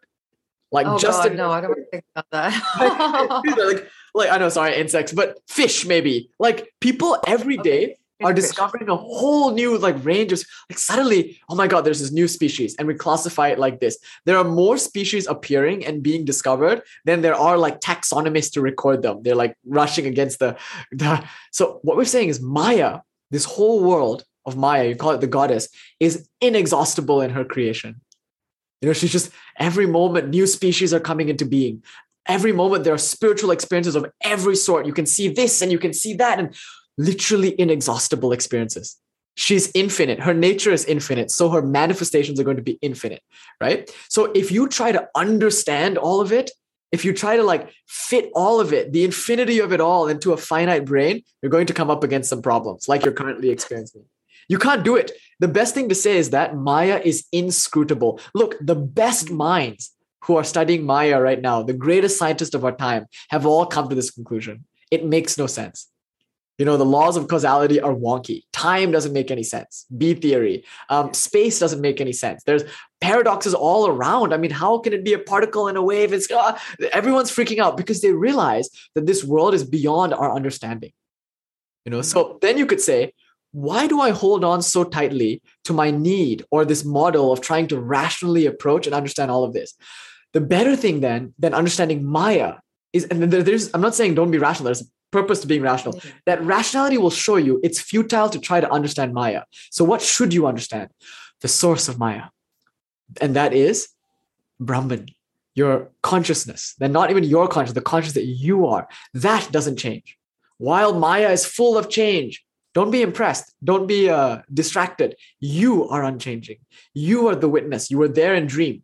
You're here in waking. What you experience in this waking world is not any more or less real than what's there in dream. Right. And you're talking about like lucid dreaming. So you know well what it is to be in a dream. Right now, you're lucid dreaming at this very moment. Yeah. So when you're saying, I'm oh, pretty what's real? convinced of this altogether. That's kind of why I'm having that dichotomy. Is I know how like everything is so transient, everything is so um, not. So that's the thing is it's super hard not to get into um, fatalism, right? Like to Yeah. not go through the other side all completely, just saying like basically nothing matters because everything is fake, right? And that's not the point of it all. And I know this, but sometimes it's it's difficult like i feel like even having that dream uh that other dream approach i'm gonna say like this um yeah it's it's like i love the mystery of it all. It's just what is the line? Okay this would probably be a better question to ask like this. Like what is the line between what's basic and i'm going to say basic on purpose like vulgarizing a little bit Yeah. right? Like what's that basic like uh, reaction with like um conscient inconscient uh you know like basic like dopamine rushes or things like this that we put like on on this side right here? And what's the actual like spiritual experiences and things like this because i i work with spiritual hypnosis every mondays right with the group sessions and stuff. And i know what they see is like we work with archetypes all the time. I'm a big Jungian fan of archetype work uh all the time. Like basically that's my my favorite thing. Yeah. and it works perfectly. It does there is that concept like within everybody's subconscious that is just like this is this this is that like if we use the soldier or if we use a divinity or if we're and they're basically able to embody it which makes me think of your um, i'm going to say your view of uh, hinduism more as a this is part of me instead of um uh, you know uh, venere i forgot my english word um, I am um, honoring an exterior deity is more like honoring a part of yourself and allowing that. I'm going to say full circle, right? But it's more like what's the thin line, right, between I completely like this is a chemical or basic reaction that your brain just produces, or no, that was an actual spiritual experience. That's the, I feel like it should be. N- Um, okay, so there are a few approaches. So I like what Amal is saying. If you see in the chat, that was my last uh, response was to say, even if, and we should always have an even if, right? My first response is to say that the models of materialistic reductionism don't work. And, and so that was my first response. Like, oh, these are all the problems with materialistic reductionism. Um, and so don't worry, there's no conflict here because material reductionism just doesn't hold up. It's probably more likely that consciousness produces the mind and mind produces the brain. At least that's phenomenologically true. That is true to our own experience of the world. And then my second claim was to say if you ever had to choose between an experience and a concept, experience is obviously a better authority, you know, because that's intimate, it's personal, it's something that you indubitably, indubitably have. But concepts are just handed down to us from like other people who are just maybe they could be just saying whatever and we might not even understand if they we they mean what we think they mean okay so that's what i was then third response was let's say even if let's say even if you're right what if all of this all these quote unquote spiritual stuff what if it was all just neurosynaptic firing right like what if we could reduce everything to just the pattern of like i don't know chemicals in the brain and then as amal is saying would that really matter? Because the fact of the matter is, I'm experiencing it this way. The explanation as to why I'm experiencing it is secondary to that I'm experiencing it. So once, and I, I expressed this earlier today, that if I I, I was on an atheist um, YouTube interview kind of thing, you know, so they're interviewing me, and then someone in the comments had asked, Nish, what would you do if all of your beliefs were false? If they were like proven false? And of course, my first answer is, bro, religion isn't about belief. It's not about faith for me. It's about um, realization. Religion is premised on experience. And then I said, I've had enough personal first-hand experience, as indeed you have too, to know that this stuff is real, to know this is the most meaningful way I could be living my life. So I'm going off of experience, just like everyone else. I'm very convinced based on that. But then I thought, let me honor the question. Let me say, what if I was hallucinating all of that? Like all these experiences that I took to be real, like you're saying, what if they're all just reduced to chemicals and they weren't actually really real? Would that change anything? And when I thought about it, I, I had this beautiful realization that it wouldn't, it really wouldn't change anything. Like, well, if my God is nothing more than chemicals in the brain, that won't stop me from doing puja every day, from worshiping and praying, because I friggin' love those chemicals, maybe, right? Who knows? If it's just chemicals in the brain, then those chemicals to me are way more valuable than whatever other chemicals the world can produce. So, orgasm, fine. Those chemicals, eh, not impressed. Um, uh, all the various drug experiences that I've had, nah, all this, but God, whoa, Give me those chemicals. That one mm. is lastingly fulfilling in a way that nothing else is. Notice whatever concept I use to dress up and rationalize my experience, I'm still going off of my experience. That's the authority mm. here. So, as Amal is saying, and I tend to agree, what model you use, whether it's Kashmiri Shaivism or Advaita Vedanta or Buddhism or scientific material reductionism, whatever model you choose to use is secondary to your actual firsthand immediate experience. That's what matters. However, I'd like to take a different approach with you, which is a more Buddhist approach of like, okay, if you ask Nagarjuna, does the, instance, ask him, does the Buddha reincarnate? No, something like that. He won't say yes. And by that, you mean you'll think he'll imply no. So you'll, he will just say, be quiet, and you'll say, so the Buddha doesn't reincarnate? He'll say, I didn't say that. And he says, so the Buddha does reincarnate. He goes, I didn't say that either. And you go, so the Buddha both reincarnates and doesn't reincarnate? And you'd say, no, I didn't imply that. And then you'd say, oh, so the Buddha neither reincarnates nor doesn't reincarnate? You see, everything you ask, is it material reductionism or science? Uh, science or spirituality? You'll say neither, not not neither, not both, not one, not the other. You what? What's the point of that? Why does he use logic to deny all these propositions? It has to be one or the other. Or maybe it's both, or maybe it's neither. These are the only four options, right? If ever you're presented with a dichotomy, it's either yes to this, no to that, or yes to this, no to that, or yes to both, or no to neither. Notice those are the only four options you can have when dealing with like a mind problem like this. The point of that Buddhist text is to show that all four options are wrong because the mind is wrong. The mind will never understand infinity. That's what you're trying to do right now. You're trying to fit the ocean in a teacup. I love that. But it's more like when I'm faced with certain, like I had a question about, uh, I, I learned this word like a week ago. I never heard this one before, but there's this concept called a walk in, for example. And as I was facing this uh, specific question, and people ask me like bunch of stuff, and sometimes I'm like, I can answer on a factual thing, like this is what I know from it. But thinking about it afterwards, I was like, how would that even work? So, you know, there's that like new age concept of twin flames with the soul separating, blah, blah, blah.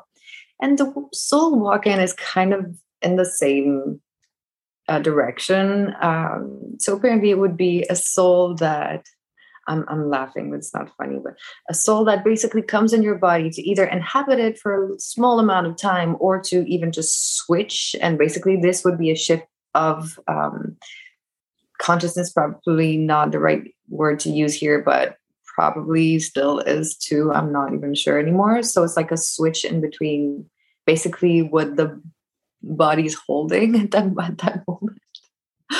And there's can be like different configurations as in a soul walk-in type situation.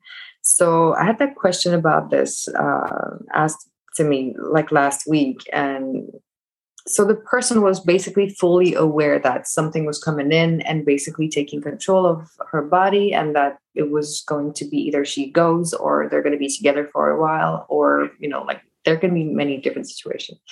And i was thinking for such a case like this is it to be approached on a more because that's the thing it's like i'm constantly looking for more answers. I'm not saying like this is this or this is that. It's more mm. like since I want to have all the approaches, like right. some things can be just dealt with on a very materialistic way. Like right. I'll give you mm-hmm. one ruminations and intrusive thoughts. I- I'm gonna say it like this: it goes so much faster to just use like CBT, like cognitive Sure, sure. behavioral therapy. It it'll be done in two weeks instead of and no disrespect to meditation, but instead of two years of meditation, Yeah, yeah. like it can be just knocked off your brain like this. I so agree. on those kind of things, I'm like, let's just use simple and fast techniques to just alleviate suffering as fast as possible. But when I'm facing other more complex uh, identity, I'm going to say more issues, such as the ID or this one, like the soul walk in, is one where I'm like, how would that even work on a spiritual level? Yes, is yeah. something that is like, for me, I call it a possession, right? Like, Right. that's kind of how I reduced it. Um, it's not exactly the same concept as a possession, but this is where I'm like a little. ah, I don't know how to even approach this. Your one. approach of like, okay, let me just have as many models available to me and I'll use the appropriate ones as the times and moments suggest. That's actually the correct way. We say, you know, there are six darshanas, six different schools of Indian philosophy, and that doesn't even include Tantra. Within Tantra, there are so many different modes and approaches. Now, um, the way to properly handle Indian philosophy, as Amal is indicating, is actually to see them as all so many different angles. There are just various ways of looking at something that itself is beyond language, right? So we know Brahman is inexpressible, reality is inexpressible. It's not our map of it. The map is not the terrain. Like we know that. But having many different maps means that we can perhaps approach it from different angles. So you're right. The way that you're doing it is absolutely correct. There's there's a time and place for Newtonian mechanics. That will predict Halley's comet. And there's a time and place for Einsteinian mechanics for small objects. So, like that, that's how we use the mind. We use it. So, you're right. And I've often said time and time again that spirituality is not a fix all for things that are happening on the level of the body and the mind. So, if you're hungry, eat. If you're sleepy, sleep. If the body needs medicine, give it medicine, right? Because ultimately, um, the claim here is that you aren't the body. And that means you don't have the right to deny the body what is natural and fitting for the body. Right. So that, that that's absolutely right. I love that, which is if there's a simple fix, go with it. And often there is. And people are over-diagnosing. They're saying, okay, I need to solve this problem if I do this particular puja to this, but no, just take the whatever medicine that you need to be like whatever. So do that on the level of the body, and maybe on the level of the mind, that's true also. Personally, I don't have any experience with like you know medicalization of certain things i know that some people it helps a lot other people it hinders so there are a lot of people that i Mhm. know who have actually been harmed by the use of medication for mental illnesses whereas there are a whole group of Oh, other yeah. people who have been helped. So again it's like karma right? Like if for some reason your drugs are good for you that's karma and for some reason if it's harming you it's uh, then when it comes to spiritual solutions we say broadly speaking there are always going to be four solutions.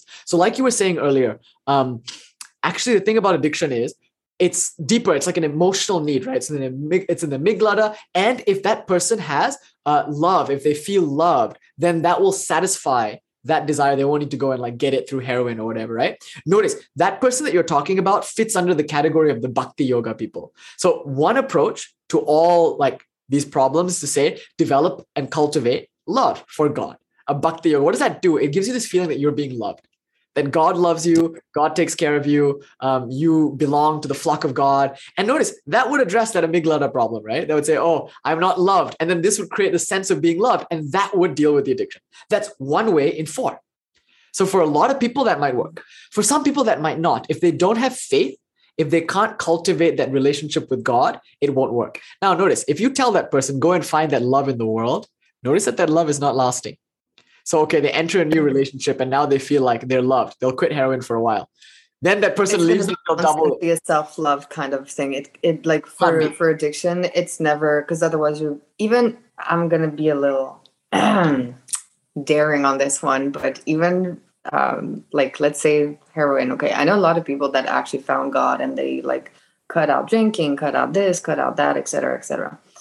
But let's say anything kind of, kind of comes and shatter their faith, they're gonna straight right like go back to those destructive uh, behaviors when it is a self love uh, issue to solve. Like it is uh, within of itself. Like usually it can be like inner child problems or things like that. Like very specifically to addiction, it it it will have to be. Why is this soothing me? Why am I looking Yeah. into this? Like what what is this creating? Like what, what is this useful for? Right. Exactly. So always like looking work. even into transient things d- is is um, like I, I like to say it's like a band-aid on a completely hemorrhagic uh, You can't wound, say to a like- person like that, your problem is you don't feel loved. So go out in the world and look for love. That's not going to work. Or you say, okay, go and develop, yeah, right. Go and develop faith, cultivate faith. And a lot of times people have this blind belief, right? So bhakti yoga is different actually. It's like a practice. You do it every day um, of like singing songs, reading stories of that deity, doing puja to that deity. And over time, you start to feel like this living presence of the deity that's not subject to change. Like, as you said, those people who maybe found God and relapsed back because that something challenged their faith did not have a very strong faith to begin with. Why? Because that faith, although it was productive for a time, was premised upon, I guess you could say, just random belief, right? It wasn't bolstered by experience and a stable practice. That's one thing. So bhakti yoga will work for certain groups of people, but maybe for some people it won't. For some people, they just don't have that disposition of faith. They can't look to a higher power. And like you said, even if they do, it might not be sustainable. So we say, oh, well, for some other groups of people, there's another solution, which is karma yoga. So for the type that bhakti yoga works, good. The other type of people, maybe like selflessly serving others. They have to get up off their seats and be dynamic and go out into the world and use their cognitive function to help and serve and do work, do good projects. So some people are helped that way. And there's a third type of person who's helped with the techniques that we discussed, like meditation, everyday practicing meditation to be able to master your attention so you don't think about those things. Those are stimuluses, right? So notice these are archetypes. This is a kind of Indian yogic archetypical thinking. There's like the bhakti yogi, the one with faith who can derive love from dualistic relationship with God. There's the karma yogi who maybe doesn't have that much faith in the beginning, but loves humanity and loves to serve. And then there's the meditator, the mystic who can just sit there and train every day with the mind. And everyone has different proclivities. What you were saying earlier about uh, cognitive behavioral, you know, programs, like that is jnana yoga essentially. Like we have this model. I am this self. I am this person. And then Jnana Yoga comes in and says, no, analyze that. You're not. Everything in today's lecture was cognitive behavioral, like uh, refiguring, right? It's like saying, oh, well, no, there's a problem with your framework. Your behaviors are arising from a misaligned framework. So let's fix that. So we give you a new way to think about stuff. Now, that's my favorite. I like that because I think when your intellect is purified and if you really understand what you are, that gets up to me the root of the problem. You know as you said self-love. Like my problem is that i feel like i am this person isolated and cut off from everyone else. When i realize that i am not this person i am not niche i don't have any of that baggage i am pure awareness. And then when i look at you and i say wait is that a red? No. Mm. Beyond this body beyond this mind and beyond this personality is awareness the awareness that lights up your experience and then i think what's the difference between that awareness and this awareness and it dawns like sunlight that no, there's no difference. We're the same. We're the actually same person.